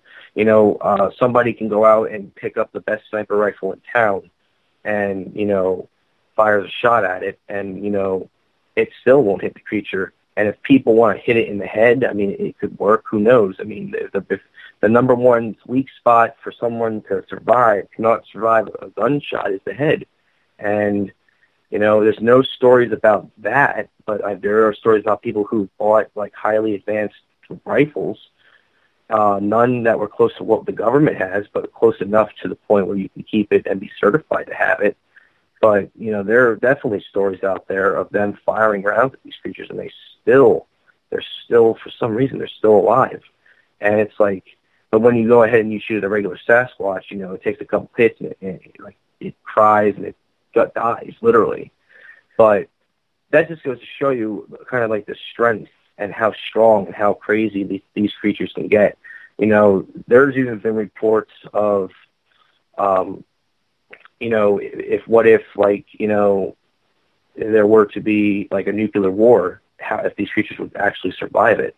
Because you know they, if they could survive, if we, from the biggest point of from what I've been told, they've been around for a long time, even before uh, the Renaissance. So, you know, it just goes to show you if a creature with that type of life expansion can survive so long and have taken enough damage, it doesn't surprise me if they can survive, you know, uh, a gunshot, or it depends on who, how you're, um, what type of gun it is too. Now, if there were to be silver bullets, if there were like legit silver bullets, that's one thing. And going back into the werewolf discussion real quick, you know, I mean, I've never had a report of somebody coming out saying they shot him with a silver bullet. But if they did, I would want to know, well, if it does work, then that's how you kill one. A silver bullet, well, is that what it will generally take? If that's the case, then, you know, I think that sums up the question in the full context. But since there's no info about silver bullets, we're not exactly sure how because, again, you know, all the stories we get, you know, when people say they shoot one, you know, and they all come back out saying, oh, yeah, it just, you know, got pissed at us, chased us out, but it wasn't dead.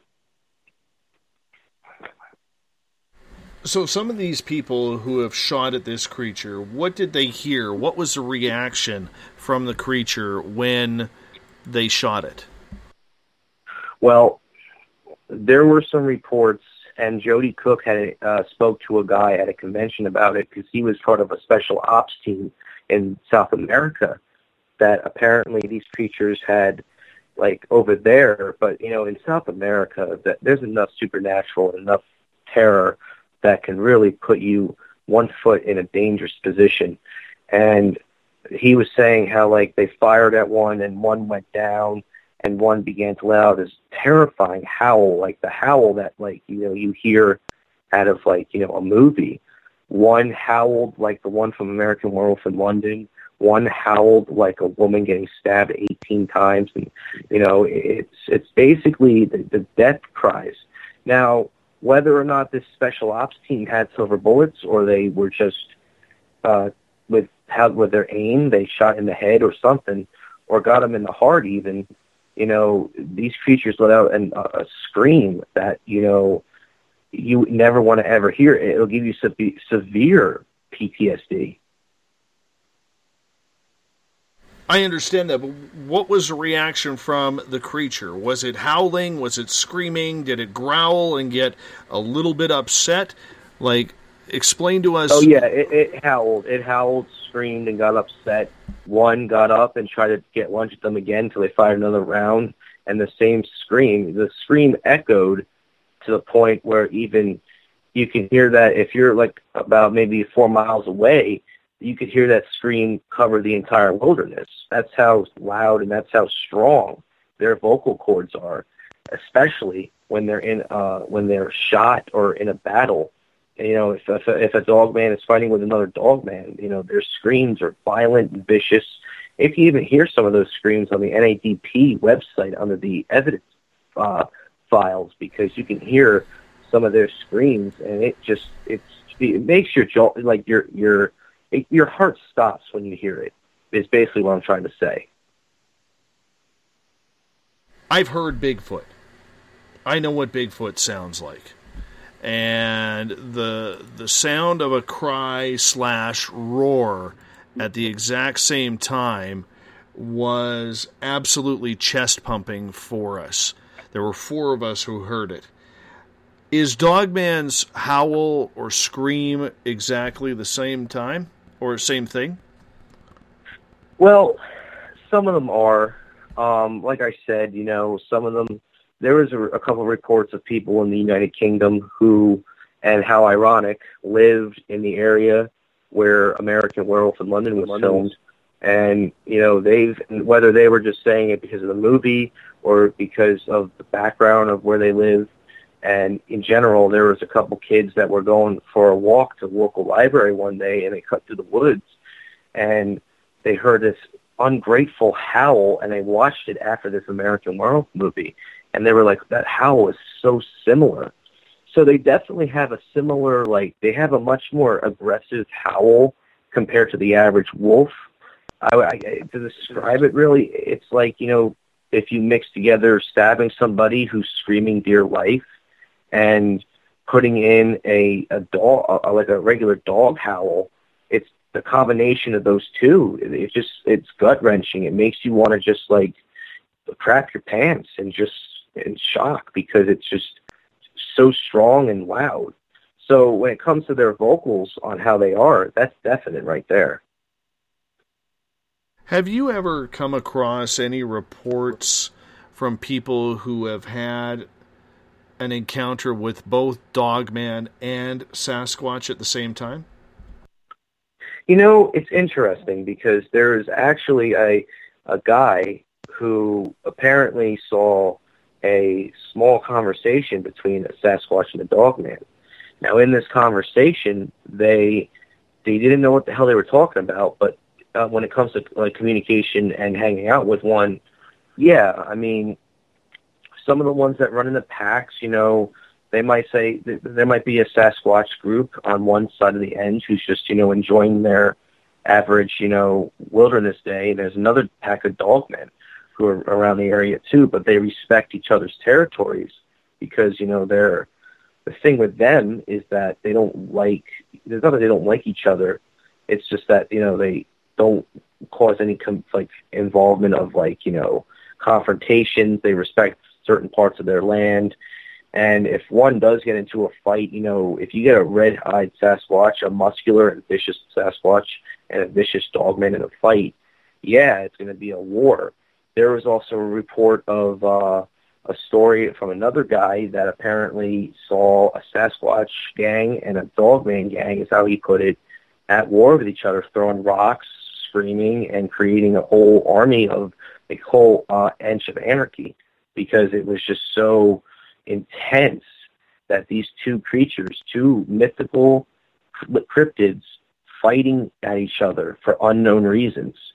So when it comes to those Sasquatch and Dogman contact, absolutely.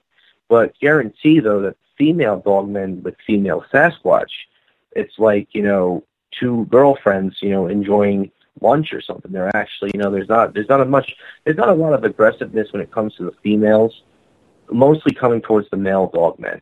And the same rules apply to juveniles. A juvenile playing with a juvenile Sasquatch, you know, you're definitely going to get yourself an interesting view. It's it's supposed to be cute and nice, but at the same time, you're in a territory where there's two of them and if you mess around too much, it's going to end up being a, a sad. It's, it's not going to end well.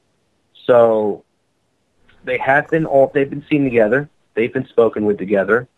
So they they definitely have their moments. They're they're all there. It, it's important. Just note that because it's actually it's happened. How have you been able to learn about the attitudes and and and performances, I guess, for lack of a better term, of female dogmen around female Sasquatch and female or in children of the creatures as well, playing together like it's a, a park and the mothers are sitting around on the bench having coffee watching the kids go on the merry-go-round. Well, you know what, and that's also pretty interesting to note too. You know, female Sasquatch with young could be as aggressive as a human mom, as a human being with a mom and her child. You know, you, you don't see these creatures going to the mall and shopping. You, you, you know, they're they're doing their daily routine. They're with their mates and they're with their their babies and they're just you know they're making things. They're carving a new um, structure or this and that, but they get along perfectly fine. I mean, you know, I've never heard of a report of a of a female or a male dog, female dogman or a female Sasquatch ever fighting. Only if it was to the point where none of them liked each other, then that's one thing. So it's kind of hard to say for sure, especially since they, since female dogmen don't tend to be out as much as the males. There was a report of a guy who, when he was in the Boy Scouts, uh, went was go get something out of the tent, and this creature licked him. And you know, the mom was right there eyeballing him, saying, "You don't make a move on my kid." And he was even a kid himself when this happened.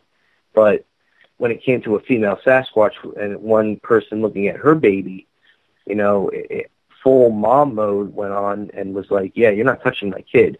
You know, um, I'll kill you if you." It's like the mama bear thing, but I think a relationship for those two are perfect. You know, there's no major strings being pulled between those two, and you know, as long as they are around, it's you know, it, it's a relationship that won't be broken I mean, of course, you know, they, they the way they talk and communicate is different from our type of speech, but you know, I would never ever want to be step into a territory with two angry females, and that's also in human being. Also being human being, you don't ever want to see a cat fight. But if you see like that go down in the wilderness, then you know it's going to be bad because you know the females might be you know younger, like not younger, but like uh not not as a hunter of a, like a dog man or a Bigfoot, not like a male, but they could fight, and they got the strength to also take down anybody or anything. It, it's because it's in their instinct. It's how they are. It's how that when they were born, they learn. It's like the typical wild animal. We only got about 90 seconds here before we got to go to our second break of the night. Do you believe that the legend of Dogman is really starting to take over from the legend of Sasquatch in popularity? Absolutely. In the past five years, because I took a hiatus from all this stuff in the past five years.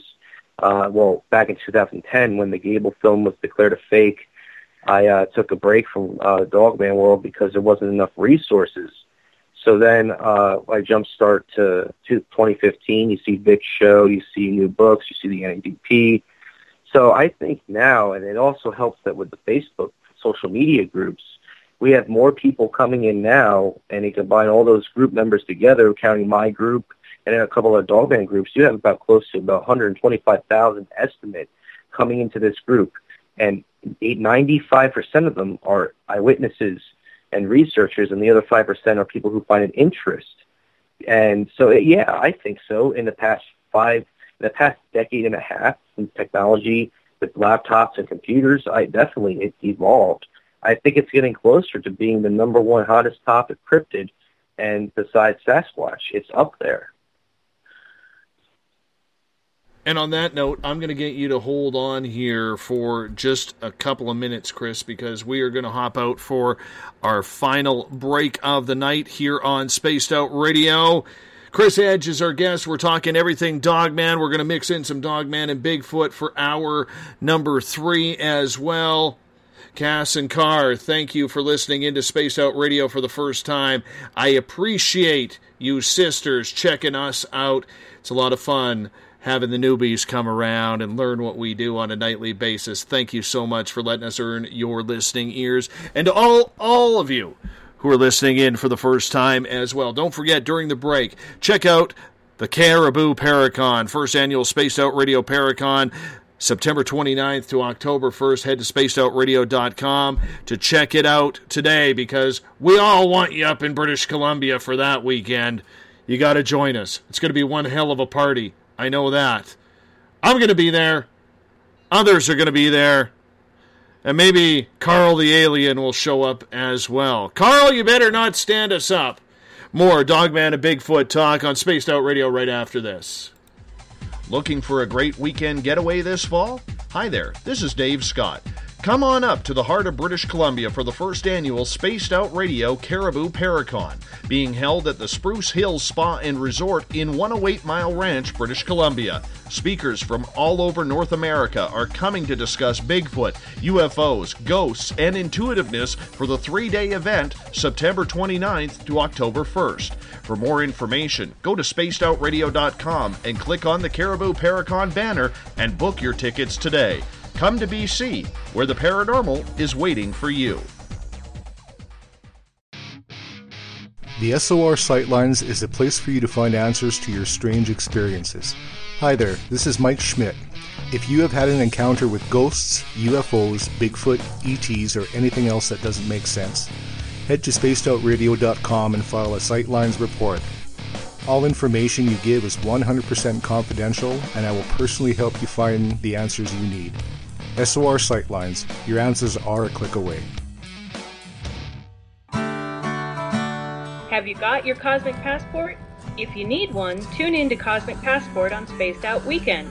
This is Elizabeth Anglin, ET experiencer, spirit medium, and host of Cosmic Passport. Each weekend, I'll be bringing you interviews and support from other paranormal experiencers and the best in intuitive spiritual guidance from across the globe. It's all happening starting at 9 p.m. Pacific Time, midnight Eastern, on spacedoutradio.com. Hi there. I'm Butch Witkowski, lead investigator with UFORCOP. On the final Monday of every month, you can listen to me and host Dave Scott on Spaced Out Radio's Strange Days. We're going to get to the heart of the matter when it comes to what's happening out there. People are seeing and experiencing things from ET contact to Bigfoot, and I want to hear about it. Your experiences are what we investigators need to help solve these unknown mysteries. So tune in at spacedoutradio.com to the final Monday of every month from Butch Witkowski's Strange Days. This is your medium, Joanna, from Spaced Out Weekend, two mediums and a large. I would love it if you would come and join us with host James Tyson every other Sunday on Spaced Out Weekend. Together, we will take your calls and your questions live. Our goal is to provide you with a positive outlook on deep questions that you may have. Questions regarding love, relationships, money, or whatever else is on your mind. Come and check us out at spacedoutradio.com. This is Eric Markham, news editor for Spaced Out Radio's The Encounter Online. We have put together a great team of writers and journalists from all over the world to bring you top quality paranormal stories. From alien encounters to the latest conspiracies, you won't find any of that fake news here. True stories and top notch reporting as we look to bring these experiences to the mainstream. The Encounter online only at spacedoutradio.com. Patrolling the Pacific Northwest, we are always on the lookout for the strange and unassuming stories that real people are experiencing. Hi, I'm Vincent Zunza from Pacific North Weird.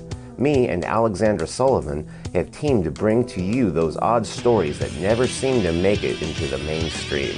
Stories so weird that will leave you scratching your head wondering, is this real? It's as real as it gets with Pacific North Weird. You can watch our videos right here at spacedoutradio.com. Become more intimate and interactive with Spaced Out Radio. Join our Space Travelers Club with your new membership. For $5 a month, we'll provide you with special access to the website, monthly prize draws from books to psychic readings, along with monthly newsletter, private interviews, and more. Sign up today to be part of Spaced Out Radio's experience. Looking for a place to advertise at a very reasonable cost? Look no further than Spaced Out Radio. SpacedOutRadio.com has an advertising tab that you can click to check out our daily, weekly, and monthly packages to play on the radio, or our website, including social media. From commercial spots to banners, we have it all. Check out our competitive pricing today. Don't have time to listen to Spaced Out Radio Live? Wherever you are, the car, the office, the shower, or even if you're traveling, we're right here for you. Each Spaced Out Radio show can be found on iTunes, TuneIn, and on our YouTube channel, Spaced Out Radio Show. It's the perfect way for you to catch up on our shows. For more information, just head over to our website, spacedoutradio.com, and tune in to us today.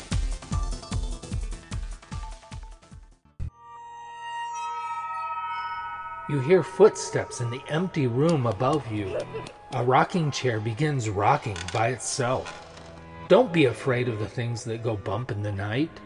Reach for Spirit Storybox, the iPhone app the Huffington Post UK called the only ghost hunting app you will ever need.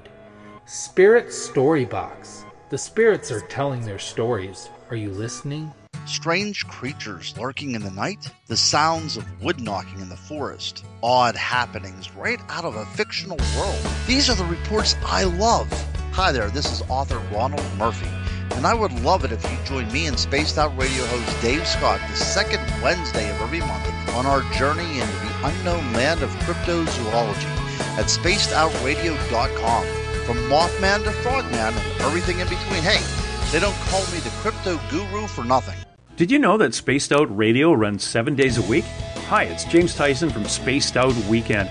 Every Saturday and Sunday night, starting at 9 p.m. Pacific, midnight Eastern, you can join me and my guests for some great chatter about what's going on out in the universe or even in that dark part of the basement you really don't want to go back into. Well, let's find the answers to your experiences together. So come on up to Uncle Jimbo's cabin on the weekend. For more information, look us up at spacedoutradio.com. The views and opinions expressed by tonight's guest and topic of discussion do not necessarily represent the official policy or position of Spaced Out Radio, Spaced Out Weekend, Spaced Out Radio Limited, its hosts, syndicated carriers, or anyone associated with this broadcast. You're listening to Spaced Out Radio with Dave Scott. Follow Dave on Twitter at Spaced Out Radio and hashtag Spaced Out Radio, and on Facebook Spaced Out Radio Show. Now, back to the program. Welcome back to the final hour of Spaced Out Radio tonight. I am your host, Dave Scott. Great to have you with us. Tomorrow night on the program, Elizabeth April is back. Elizabeth is one of our newest connections as a monthly feature on this show, dealing with all things spiritual. I highly suggest you check in and check her out because she's got a brilliant mind when it comes to connecting with yourself. 9 p.m. Pacific, midnight Eastern Time at spacedoutradio.com. We want to welcome in everyone listening in on the United Public Radio Network on 107.7 FM in New Orleans at over 160 countries around the world. Good to have you with us. We are also live on WQEE 99 Rock the Key down in Newnan, Georgia, home of The Walking Dead. Thank you so much for letting us be part of your nighttime entertainment. We are also live on KTLK, The Fringe FM. Renegade Talk Radio out of Las Vegas. And if you're listening in on Revolution Radio, remember the Double R Machine is a donation station financed by you, the valued listener. Head on over to freedomslips.com and donate today. Bill Cardwell has set the password for tonight in the SOR Space Travelers Club. Phallosilliquence. Phallosilliquence is your password, space travelers. Make sure you use it wisely because Bill sets the password each and every night right here on the mighty SOR. And Bill, you look good in that Spaced Out Radio t shirt. I just need a picture of it. So make sure you get me that one. I would appreciate it.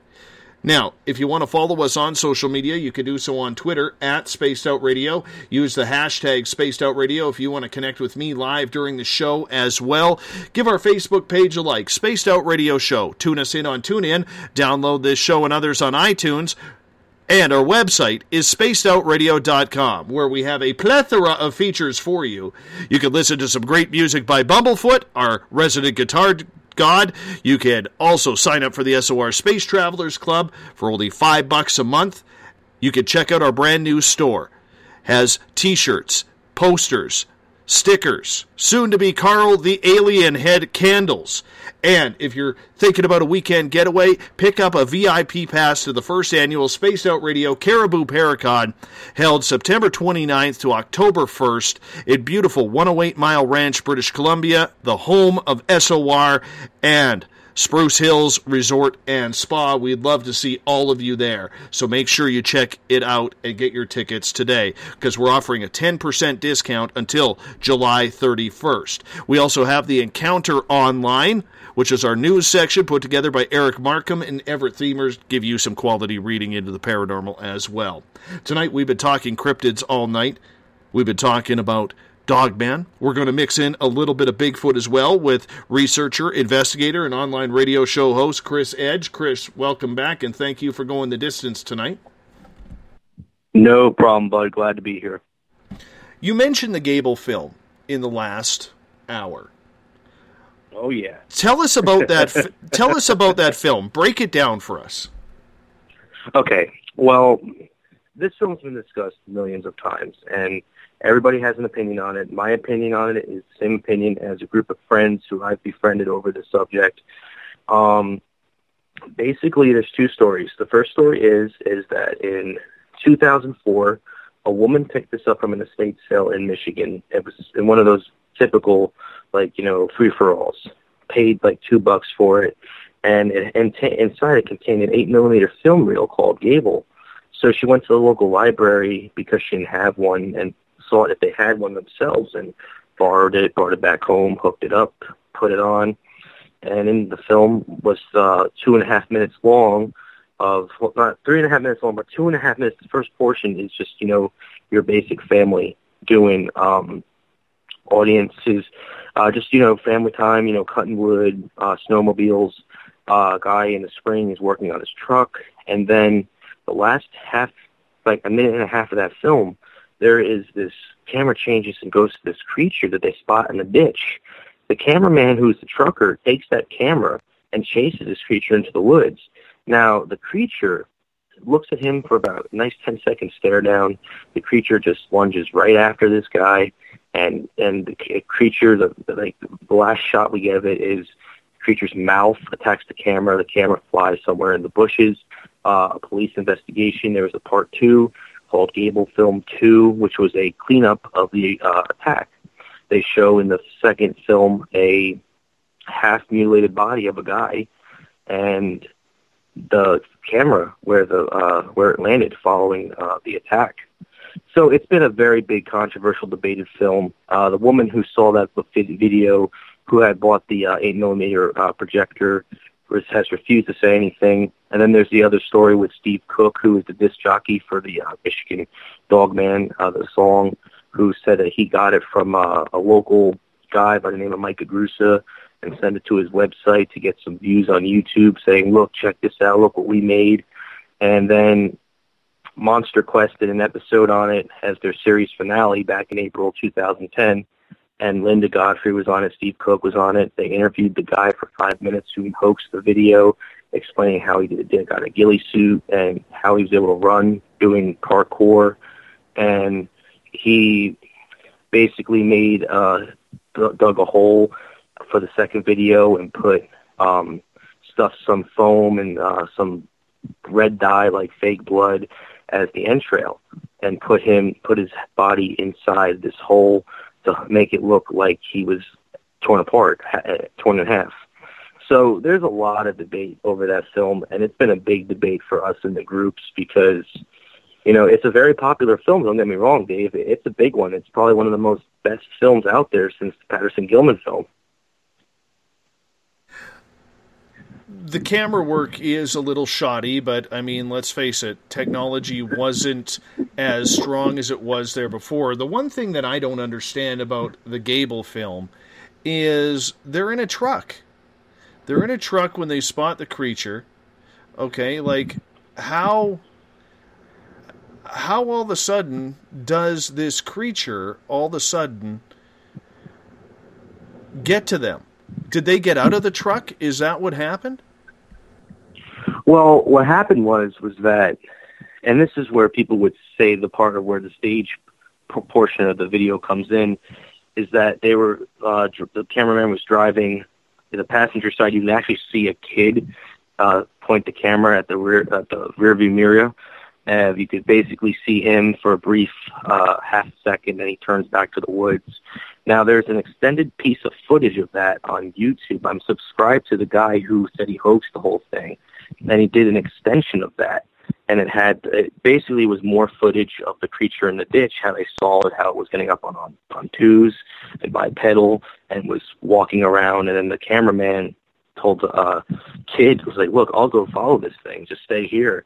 And chases him around. He's in the deep portion of the woods, and then the creature just goes ahead and, and basically the rest is history. You know, the charging and the attack.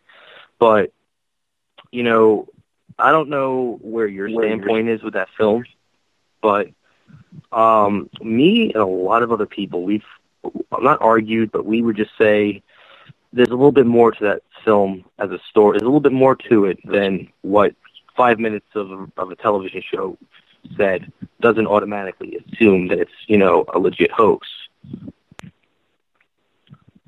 I'll be honest with you. I'm watching it right now, and I watched the the the beginning version or the the the regular speed version and then the slow motion version.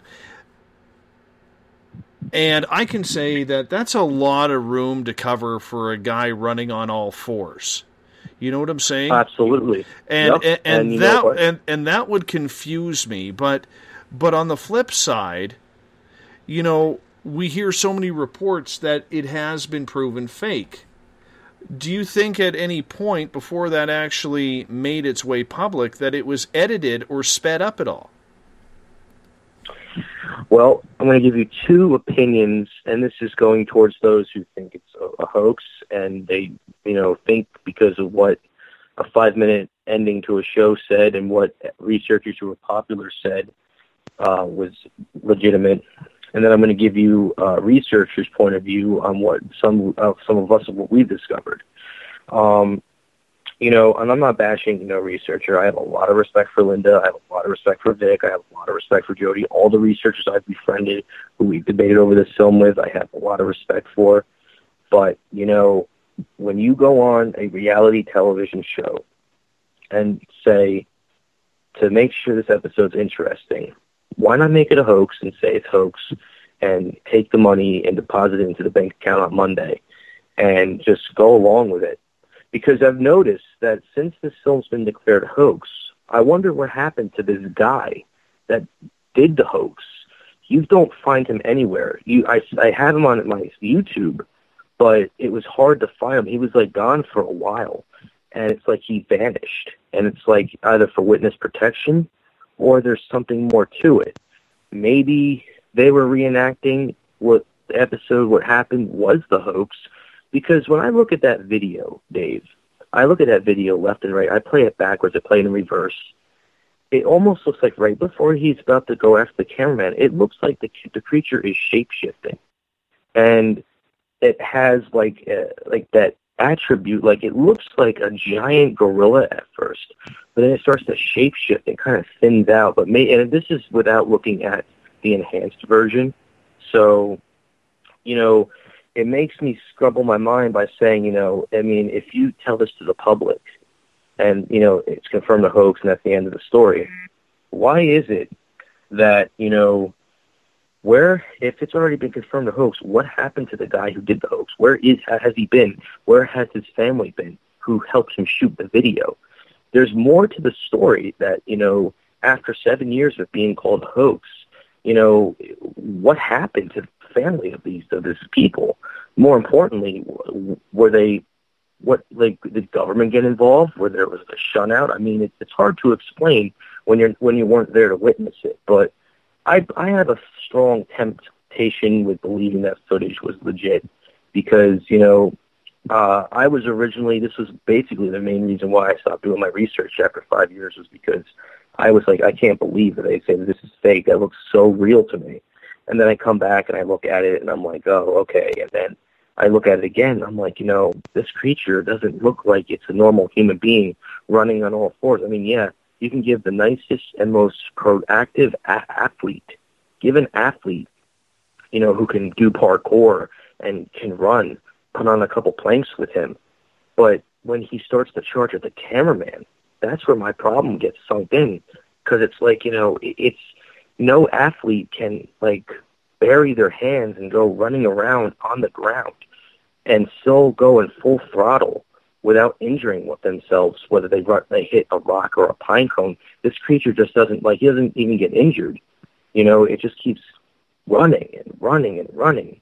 If a human being can reenact that, and if he has protected pads or what, it still doesn't clear the fact because there's so much covered up about that film that I have a strong feeling that this film is still a legitimate. And I mean, I know for some people who have been fans of Linda and Vic for the longest time. Don't take it the wrong way. Uh, it's just my opinion. I mean, I just feel that there's a little bit more to the story than it being what five minutes of a Monster Quest episode told me. See, I look at the Patterson Gimlin film, which we can compare it to, and I am convinced beyond a shadow of a doubt that that is real. And there is there is one piece of information on there that absolutely convinces me that the Patterson Gimlin film is legit.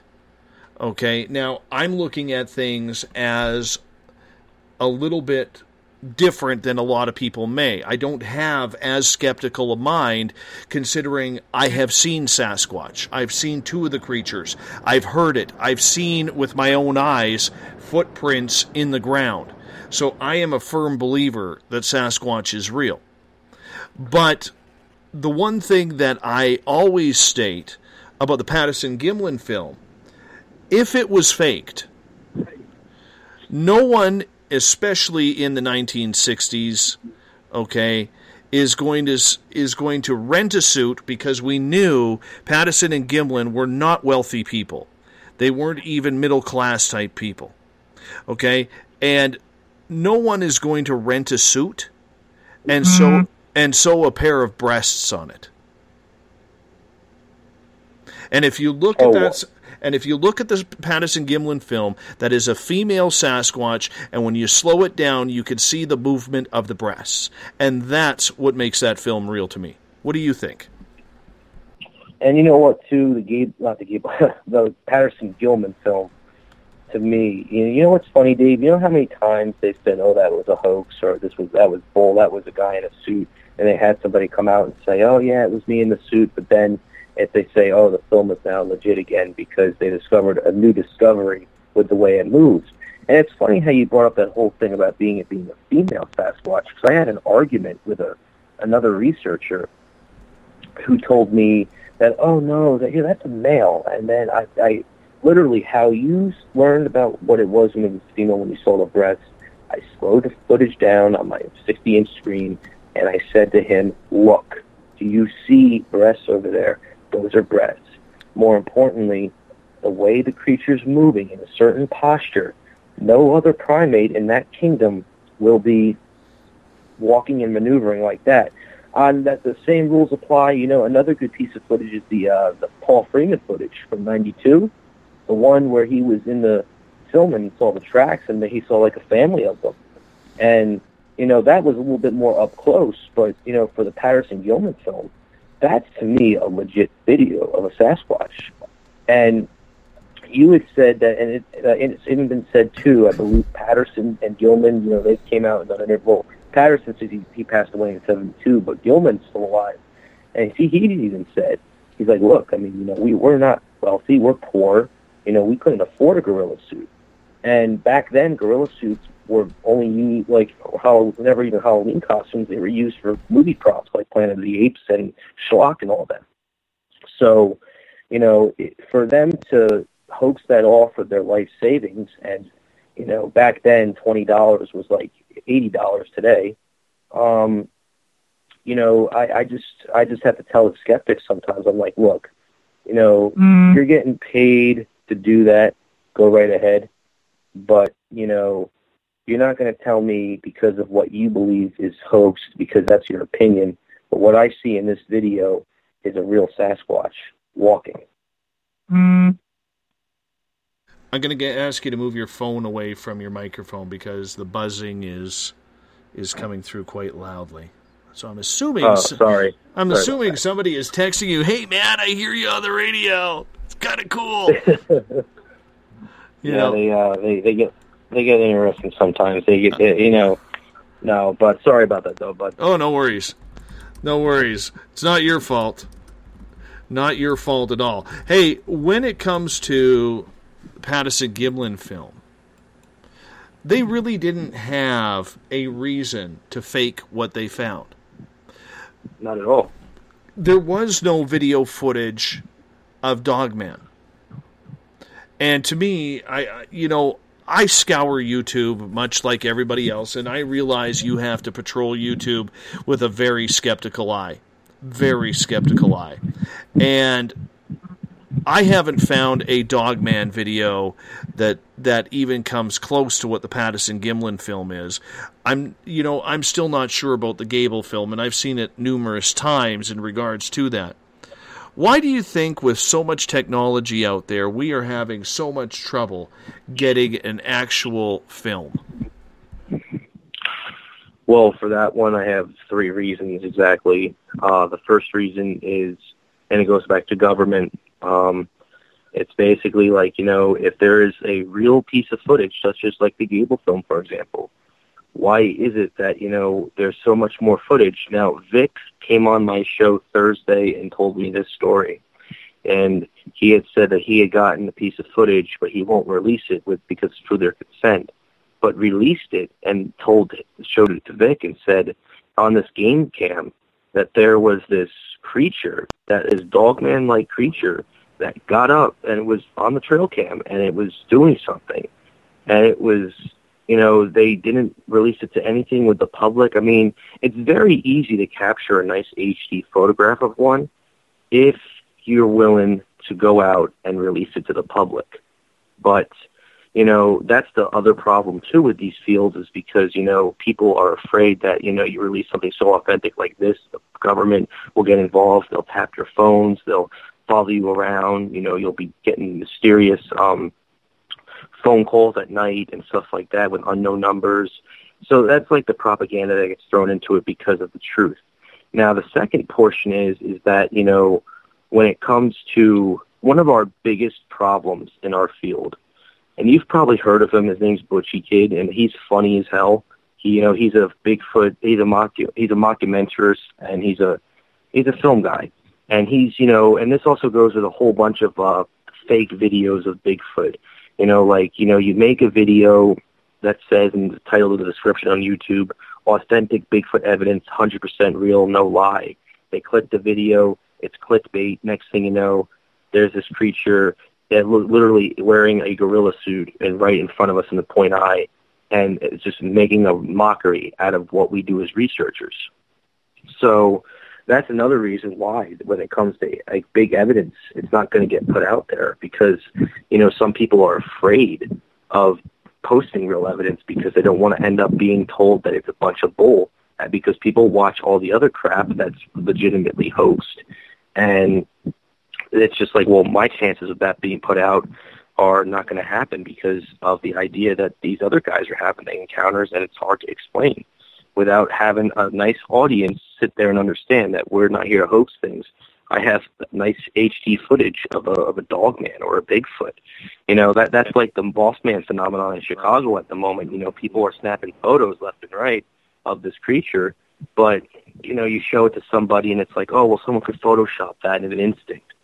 You know, and and then the third and final reason is simply because some people they just like they it's back to the whole privacy thing. Like they respect these creatures. They don't want to have to like show these creatures you know the what they've caught. It's a respect thing. I know it's for some they disagree with that including myself because if you're going to have real life legit evidence even if you don't share it to the public maybe share it to some researchers who do this stuff and take to have them take a look at it because it's you know any real footage like that is perfect.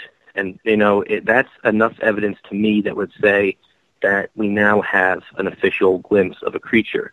And the, the, that's the other part, too, is trying to debunk this stuff when it comes to, you know, telling all the disbelievers, like, there's footage and this and that, but then when you have the people who have the pareidolia and snap the photographs of trees and twigs, you know, how are you going to explain that to a skeptic when they, all they have to say, and it's right, they only see trees and bushes, and then that really breaks the field down into ridicule and mockery because no one out there who has real evidence is going to post it to the World Wide Web for not for just government purposes, but because of the idea of ridicule. Do you think at times that we are trying too hard to debunk rather than trying to look for evidence of whether or not the film is real? Because there is a big difference between the two. Well, you know, you you look at uh, the film. You look at, uh, for example, like we spoke about it briefly, was the Patterson film. You know, you look how many times these like legitimately professional Photoshop and uh, video analysts have come out and they've said that this film is legitimate, but then you got another side of people coming out saying it's a hoax and this and that, and then they close the case, make a big press conference on it, and then few years go by, up, we're reopening the Patterson case, we found a new discovery, this is not a hoax, this is a legitimate. It's an on and off situation.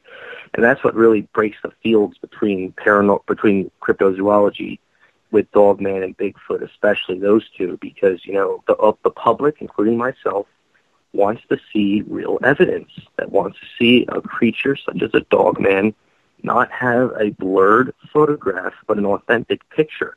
Which I want to ask you real quick too, Dave. Are you familiar with the Onaway photo? Onaway photo? No, I'm not. Okay. Well, if you want, when you get a chance after this episode, you should go ahead and take a look at the Onaway photo. That, to me, is the most authentic and clearest photograph as of now. It's 2017. This was taking place 13 years ago. This photo was shot of a dog man. It has, you could see it. It kind of looks like a bit of a panther, but you could tell, you could see the difference in it. You know, I'm not going to give out the backstory because it's basically kid took a photograph in the back seat and saw this creature through the uh, reflectors. So it's a pretty good photograph, though. You should actually take a look at it. I I'm at, I'm actually look loo- I'm actually looking at it right now. To me, that looks like a tiger coming over a fence. That's what I thought too at first, but then, sorry, uh, uh, you know, people began to like point out, well, look at the um, look at the ears. You see the ears and you see the black. I mean, the reflection. But I mean, and then people were going as far back as saying, "Oh, look at the look at the scout on that thing." And I mean, it's been it's some um, a lot of people who've done Photoshop experts, all of them have all came out and said that it was an authentic Dogman piece. But then again, too, you know, when I look at that photograph, I do see something that isn't uh, like in anywhere of the lines of a tiger or a panther, but it could be. But it does. It just by the way it looks, by the way I can see it, it just doesn't seem to me like there is a, uh, you know, like a creature in that photograph that is uh, it is indeed an unknown canine that's looking right into this photo. But it, you know, who knows? I mean, it's a good little science experiment to try if you want to kind of reenact it and see if you get the result, like a MythBuster. But I mean, that's just another example of like trying to find concrete evidence out there that no one's going to look like to put, put out to the public for unknown reasons, and it makes our jobs ten times more complicated. I don't know about this one. I'm more skeptical about this one than I am about the Gable film. This Right, one, and this- that's normal. Everyone- everyone- Yeah. This one to me could be so many different things. Like it could, it, it it looks like a half body being held up by some sort of pole. It could be a tiger. It could be a stuffed animal. Uh, to me, it looks more like a cat than a dog-like creature. Just looking Right. at at the snout and the way the hair on the cheeks goes. So, you know, I I'm not buying this one. You know, I I think it's I don't know. It just does not seem real to me whatsoever. And that's perfectly okay. Everybody has an opinion on Abs- it. You know, I mean, no, absolutely. there's no no arguments at all. And you know what, too? You know, we for some of us, we made a little joke. We were like, the Onaway mascot got so drunk and hungover from the party that he ended up leaving, and he, that's where he got his photo taken, right off that um torch, because he was, but he was so drunk and knocked out that he didn't even know that he was getting his photo taken. So we made a little joke there and there about it because it does look like a cat or a tiger. It does. You know, it, it, you could see it. Um, real quick, uh, if you wouldn't happen, has anybody ever submitted a question or, or anything, or it's pretty. No, no. It, it, I think when it comes to this photo, I mean, th- and that's you know what this photo here of of the on Onaway Dogman photo, to me, it this exudes exactly what we see as to why people aren't believing what we correct what we do. You know, I mean, there's it's a good photo, but what is it a photo of? I mean, that's that's the reality of it. What is it a photo of?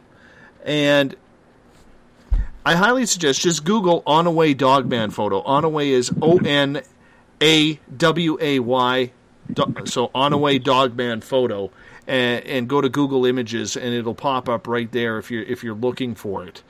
You know, it's definitely to me a, either a real tiger coming over a fence or a stuffed tiger with a pole up its ass. One of the two.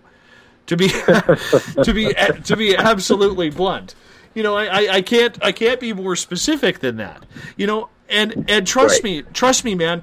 When I say this, I've been face to face with aliens. I've been within a hundred feet of two Bigfoot. You know, I I my house is a Kmart blue light special for the weird and strange. You know, I just happen to attract a lot of weird and strange around me. And I have an open mind, but this one just does not do that. And I realize that's my opinion. And I realize where people will say that, you know what, it could be. We just don't know. But when I look at this, Absolutely. when I look at this, I say no wonder skeptics have a field day with what we are seeing and experiencing and and shooting and shooting us down. I mean, a pull up a tiger's ass, you know, is is not a very uh, is not a very you know conclusive photo that it's a dog man. and that's that, and you know what? Like I said, that's your opinion, and you know I respect it. And it's and, you know that's comparing also too with some of the videos we see of Sasquatch. You know when we see like the you can literally see the gorilla outline of the uh, the chest, and you can see a guy in a mask up close. It's like it's it's like you know well who are we fooling here? You know. Do you know? I, I I actually ran into one of those videos, and I said to the guy, I wrote to him, I was like, "You're not fooling me, dude. You just BS the hell out of everybody here for clickbait." And I, my comment was removed and blocked because those are the type of people who live on just trying to make a little goof and mockery on what we research, and that's what really puts us down because we're not here to make fun of it. We're here to try to let people know about it and let it know it exists without having heavy ridicule hit us in the back of the ass because we have very little evidence and very little um, explanation. And now, because we're getting into the unknown, all of my fans on on the Spreaker chat room are now bringing up gnomes. And yeah, there it is on Twitter now. I knew it was only a matter of time. Damn you people. Seriously. No. You, you know I hate garden gnomes. And by the way, a, a friend of mine gave me garden gnomes for my birthday. I got a garden oh. gnome. I got a garden gnome sitting in the studio of Uncle Jimbo's cabin right here. It's driving me nuts, this damn thing. And it's a bobblehead not garden gnome. You people are terrible. Honestly. You people in the chat rooms are terrible. What was that one commercial? It had like a gnome involved. I think it aired Oh, in the, Canada the, too. the Travelocity. I hate. I turn the Travelocity, I yeah, turn the channel every every time that thing comes on. You know, I I turn that commercial off. It just drives me nuts. Drives oh, me where you going? I'm going there today. No, bye. Exactly. Now, I'll tell you a little bit of a strange story that happened to me last year. Okay? Go right for it. And like I said, I have, you know, I realize that when I tell my stories on this show about what got me to this point in spaced out radio and where I am in this community as as a voice is my own experiences. I've been face to face with five extraterrestrials. I've had a close encounter of the third kind that has happened to me. I've been around two Bigfoot within 100 feet. I've seen more UFOs and had more paranormal experiences than than I would want or believed I would ever have. Okay? I don't understand the strange, okay? But I'm like everyone else. I have a, a yearning interest in learning what this is all about. Last year, now as far as I know, let me preface this. Before I, uh, and I've talked to Linda Godfrey and others who are looking into Dogman, and there haven't been any Dogman sightings in British Columbia that have been recorded as of yet.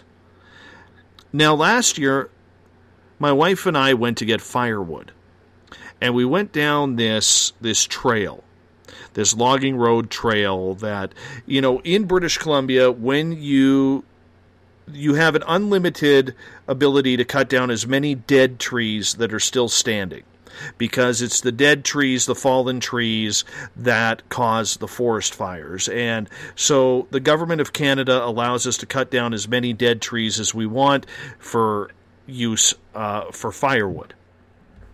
So we were out doing that, and we came down this trail. And my wife and I are both very, very intuitive. She much more than me. And the feeling that we got was nothing that we had ever seen before or experienced before. And I'll tell you, the only thing that came to my mind, and I've been around ghosts, good and bad, I've been around aliens, been around, you know, Bigfoot. You get to recognize, as weird as this may sound, you get to recognize the energy. Okay? The energy that something gives off. Okay? It, I, I don't know how to explain it any more than that. But what we felt along this trail was nothing her nor I had gone through. And we went through everything. And literally telling the forest, okay, Uh, out loud, we're just here to take this dead tree down so that way it doesn't, you know, cause maybe a forest fire. Let us take the tree and we'll chop it up, we'll fill it up, and then we'll get out of here. And the energy seemed to subside. But my wife was so weirded out. She did not allow our three year old son to be anywhere out of our sight, let alone she didn't even want him outside of our truck. So we, we grabbed the tree, knocked it down, cut it up, filled the truck full of wood, continued down the path because we were going to go get another tree. So we continued down a, probably another half to three quarters of a mile down this trail, and that feeling was even stronger. Absolutely strong. And the only And thing you know what? and the only thing that came to my mind, like I said, I've been around a lot of creatures and a lot of strange things, but it felt like we were being watched by a dogman. Don't tell me why or ask me why I knew that. Okay? And I don't. Technically, I don't know that. Okay? But when running through my head, okay, it doesn't feel like a spirit because this is what spirits feel like. It doesn't feel like Bigfoot because this is what I felt when I when I saw Bigfoot. It doesn't feel like aliens because I've been around aliens. It didn't feel the same. And it felt scary. And her and I rarely get scared. I've been around. You got to realize, in my area of of Canada, we have grizzly bears, we have black bears, we have deer, elk, moose, cougars, lynx, which I just saw one last week or the week before. Wow, are those beautiful? Ran right across the street from me as I was driving at night, and then it stared. creatures. Oh, and it, it- the beautiful part about it was it actually stared me down as I slowed by to drive by it. And, anyways, we got a lot of animals around here that can kill you, is what I'm saying.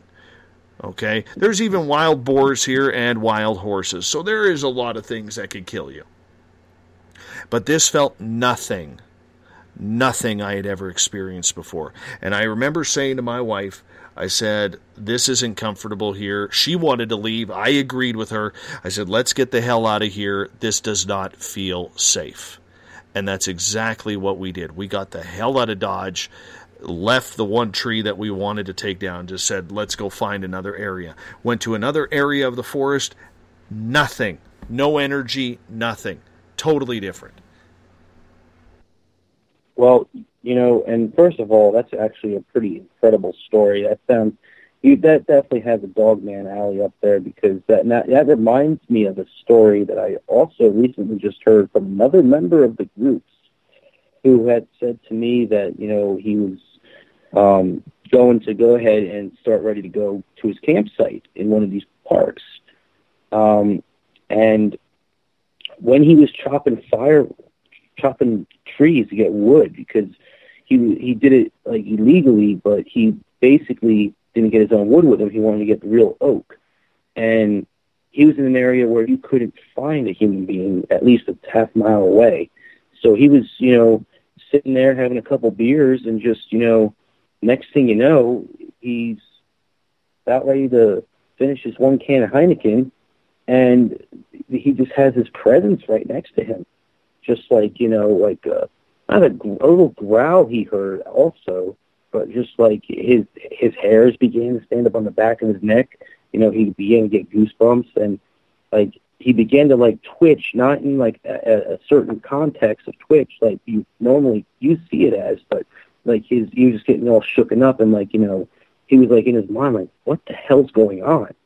So his truck was on the other side, and his instinct said to him, "Get up slowly and just haul ass and run."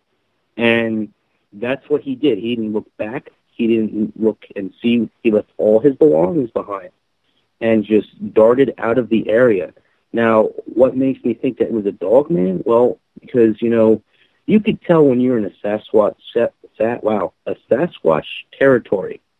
Okay, you'll notice that even though that you're going to be watched, you can tell when Sasquatches want to get your attention. They'll start banging on trees and they'll start, you know, rattling around, maybe making funny noises, mimicking voices. You'll know when you're in a Sasquatch area. Dogmen don't make no sudden movement, no noises whatsoever. They'll keep, they'll be in your presence and they'll keep quiet and wait and wait until you make a move if they want to be stealthy about it. So you may have had actually a dogman encounter, a peaceful one at least. And this guy had one that was peaceful, but you know, he didn't say anything amongst the lines of you talking to the wild, saying we're just grabbing the wood, we mean no harm. So he was just, you know, completely freaked and terrified because of this creature that easily could have snatched him, and it would have been like the end of him. So I think you had a dogman encounter, Dave. I don't know if I did or not. Like I said, you know, a lot of people won't understand out there when I say it's it's about the energy. Okay, if you're in tune with your energy, and and I hate to get all spiritual and zen by saying that, but I don't know how else to put it. It wouldn't surprise me, okay, is what I'm saying. It would not surprise me because the one thing that I have learned on this journey that started in 2011 for me is that everything has a different energy. It's like it's like you know when you go into your work and when you're in the parking lot and you can tell whether it's going to be a stressful day, uh, a nightmarish day or a great day. You know, I think we've all had that feeling like when we're walking up to the doors at work and we're like, "Uh-oh. Something's wrong. What's going on?" You just get that intuitive feeling, that gut feeling that that's kind of how I'm trying to explain this. Okay, to people who Right. may to people who may not understand. This was something that I I never knew. Okay? I never recognized this feeling. And trust me, and I realize that's easy to say, trust me. I just I don't know what it was but whatever it was gave me the heebie jeebies. And it did not feel very comfortable. And it's funny, here here's the caveat to this story. A week, 10 days later, my buddy and I actually went down that exact same trail. Exact same trail, and we made a turn to go up the mountain. And when we went down that exact same trail, nothing. I stood outside where I got freaked out, stood in that area, and nothing. The energy had changed. There was nothing there that made me feel that, oh crap, I'm in danger here, like it did that day. It was that scary. And it was just one of those uh, one one of the time occasions. Must have just been trying to travel through another side and detected you guys, and was just probably just waiting for you guys to leave so it could just travel on, migrate somewhere else. Because people do get that, you know, when they return to some of their areas. You know, a person who's had like a small encounter, but one with like a similar, you know, hair raising and like un like comfortable um, atmospheric uh, sense um, and they come back to the area, but there's like no, if they're relieved because there's like nothing there. It's almost like the your mind is telling you through an instinct of telling you what is going on, and it's sort of like they're communicating in a way, but you don't. You're just going by what your brain's telling you, what you think you're doing, what you're going to do next. It's happened with a lot of people, and you know your your story is roughly close to the same story as we've heard. I mean, have you ever submitted that actually to a uh, no to one of the groups? I will never. I'll and I'll tell you why. Uh, I am not. My experiences are for me. Yes, I share Right. them. With, I share them with my audience, and I think there are way too many f tards in this field, if I could use that term politely, that I would not trust my stories with. I'll I'll I'll give you another example. I have a video of a ferry. I have a video of a ferry that my daughter caught. I'm not a video editor. I don't know how to blur out images, nor am I giving anybody that video to do that. But my daughter has fairies all around her all the time. And she caught this ferry in February of 2016 accidentally on camera. And you have to understand where I live in British Columbia, it is cold. Okay? It is very, very cold. And around February of that year, it was around minus 20, minus 25 degrees Celsius. There was about two and a half feet, three feet of snow outside. And my daughter and her friend are filming themselves dancing, as you know, teenage girls do. And if you look at the window behind her, you actually see the fairy move in a strange thing. Now, a lot of skeptics would eat that up and they say, "Oh, that's a bug. That's a that's some sort of fly, or that's this, or that's that." At minus 25 degrees, there are no bugs, even in your house. Yep. Okay? There are no bugs. They don't like cold. They bury themselves into hibernation or underground or into trees to survive the winter. There are no bugs. And so I've never released that. My experiences are for me, and I refuse to allow the public scrutiny over something that I am trying to learn.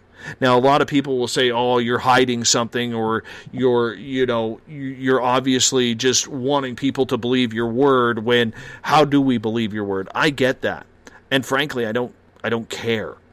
But there are too many, in my opinion, from doing this show for almost three years now, every single night of the week.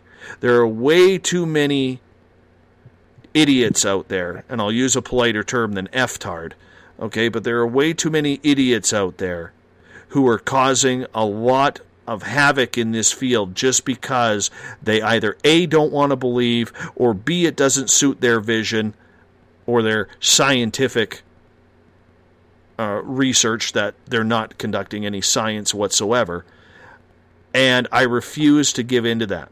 If you want to buy me as a respected my stories as a as a respected member of the media, I'm okay with that. I'm very much okay with that. But I will not give anybody the time of day to try and scrutinize what I have experienced over the last 5 years because I can tell you right now, I don't want to be in this hot seat. I'm here because I need to be to find out the answers to what has happened to me and that's why Correct. I'm here. And you know what? I mean, and that's why I, I have a big respect for you because you know you yourself and what you do with your show, you keep it, and that's how it is. I'm the same way. I've never had a dog man encounter or a Sasquatch encounter. I've had a couple paranormal encounters, but they weren't major. To me, if a if an encounter is a major encounter that involves serious ordeal, that it should be addressed then. But if it's just a one like you see me and then I go away type encounter, it- it's nothing special. It's the same thing as any other other person's had an encounter. But if it gets bad and physical, or something happens and it's like trying to get into a car, then absolutely um, it'll be something major to discuss to the public. But besides that, you know, everything is kept under wraps. You know, that's what I choose to do, and that's what you choose to do, and that's final. No one can they can give us a million dollars to talk about it for public. I'm not going to take that million dollars. Well, it, it's respecting yourself too, right? Absolutely. And and, and I and I feel for people, and I've met numerous people in this field who have absolutely been raked over the coals just because they're different or just and I'm not turning this into a big liberal libtard type show here or topic okay? Because frankly it's not political. We're all searching for answers yet we're all ready we've all have our knives sharpened ready to stab someone when they finally come out and cut up all of their stories. It's it's crap. And you know I can be honest with you I've thrown people out of my chat room because of it. Because they were just Right. being idiots about it right? We're here to open up we're here to open up our minds and expand what is going on it's just like on this show we have this this motto. And a lot of people and we've taken harassment over it. Our motto is we believe everybody. Because the way we look at it is the guest will prove themselves right or the guest will prove themselves wrong. It's not my job as a host. I will call you out on things but that's why we believe everybody. Because i've never stood in your shoes chris. You've never stood in any of the experiencers shoes. You haven't stood in mine and vice versa so who am I to say that your story is wrong? But there's too many people re- ready out there to jump down other people's throats, and I don't like that. Damn it, man! That's a good. Yeah, that's important too to keep a nice head on your shoulder, because you you're ready to go back at them in case they have anything to say to you in ridicule. But you know, it's always best to keep something like that private because you know what? Mm-hmm. I mean, sometimes it's best to keep things private for the better of sake of what you do. You know, Absolutely. and that's just that's a huge first philosophy. Um, real quick, I know. Um, how many more minutes do we got? We got about four and a half. Okay. Do you want me to answer any questions or talk about my show real quick? Yeah, let's mention your show in case anybody wants to tune on in, which I highly suggest you do. Okay. Well, for everybody out there, and also Dave, uh, Crypto Normal X is a show I started doing in March. Um, it is the discussion of cryptozoology and paranormal research. I've had David Kyleman to Karen A. Dahlem come on the show, to Joedy Cook, as well as a couple other uh, eyewitnesses who aren't as big in the field, but they've told their stories for the first time on my show. We normally discuss cryptids a whole lot, but I'm also putting in a lot more paranormal guests ready to set up for the scheduling. And, you know, my show, it's, you know, I have no filter. I mean, people do say swear words, but it's kept to a minimum. But regardless, they're telling their story, they're giving us information, they're telling us what we need to know. It's a very good show if you want to listen to something else besides your usual podcast for the evening. We normally go about an hour long to two hours, the latest. On special episodes, though, we might go over two hours or three hours or four hours, depending on how big of an episode it is. We often live stream. Um, but other than that, you know, Crypto Normal X is, is a new show. It's also a Facebook group if anybody's interested in joining it. It's Crypto Normal X, C R Y P T O N O R M A L X. It's the Facebook group. You can like the Facebook page. And if you also want to be a member of some of the Dogman groups, like the Dogman Believers Only and International Dogman and Bigfoot Research, go right ahead. You know, those are my other uh, administration groups.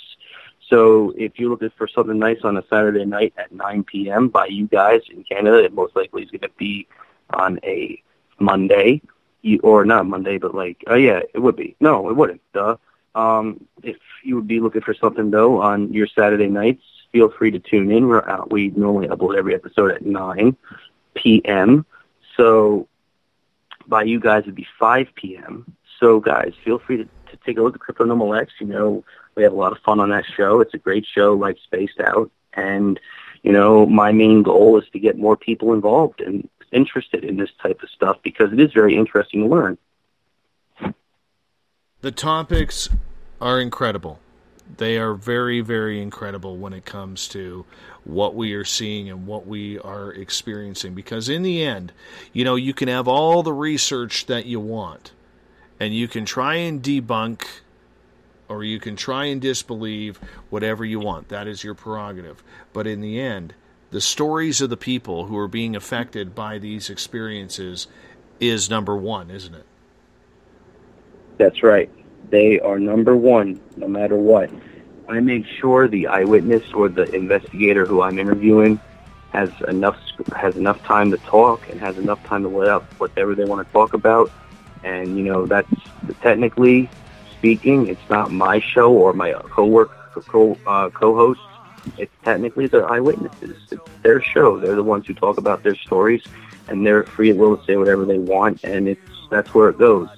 They're getting they're taking time out of their day to come on a show and they're letting it all out left and right, and, it, and it's great because it, I, I've combined paranormal researchers who only done paranormal to meet cryptozoology, and they like it as well as crypto and paranormal meeting at the same time. So in a way, it's kind of like you know combining them as a group and making them you know everybody gets along and enjoys it. So you know, folks, I mean, if you're looking for something interesting on a Saturday night, we, we go into some heavy stuff with Sasquatch, Dogman, Ghosts, and paranormal. You guys, Cryptonormal X is where it's at. You know, I would hope everybody in the chat or in general, if you know somebody who's interested in it, feel free to check it out. You know, we're we're still building up, but you know, we have a lot of episodes planned. June 26th is the LBL episode, and I have a couple more interviews coming up this week that'll be uploaded next week and the following, and so on and so forth. So, guys, take a good look. It's an amazing show. I think everybody will like it. My friend, I'm going to get you to hold on. I'm going to wrap things up. In the background of my voice, you hear Mr. Ron Bumblefoot Thal former lead guitarist of Guns N' Roses, currently the guitarist of Art of Anarchy. Bumblefoot is the official music of Spaced Out Radio. Thank you, Mr. Thal. Appreciate you rocking us in and out of every show. Tomorrow night on the program, Spiritual Contact with Elizabeth April, one of our monthly features with the young lady from Toronto, Ontario, who just amazes us with her connections to the other side and more. We want to thank everyone who took part in tonight's chat rooms. Want to say thank you to the team that surrounds me Director of Business Management, Kim Gandy, our great intro voice, Bob Davis, Everett Themer, and Eric Markham from the Encounter Online. Jolene Lammers, web design, Catherine James, social media, Lana Scott, Paracon coordinator, and Thomas McGowan in sales, and all of you listening in because together, my spaced out radio friends, we own the night. Mr. Bumblefoot, do me a favor. Take us home. Good night.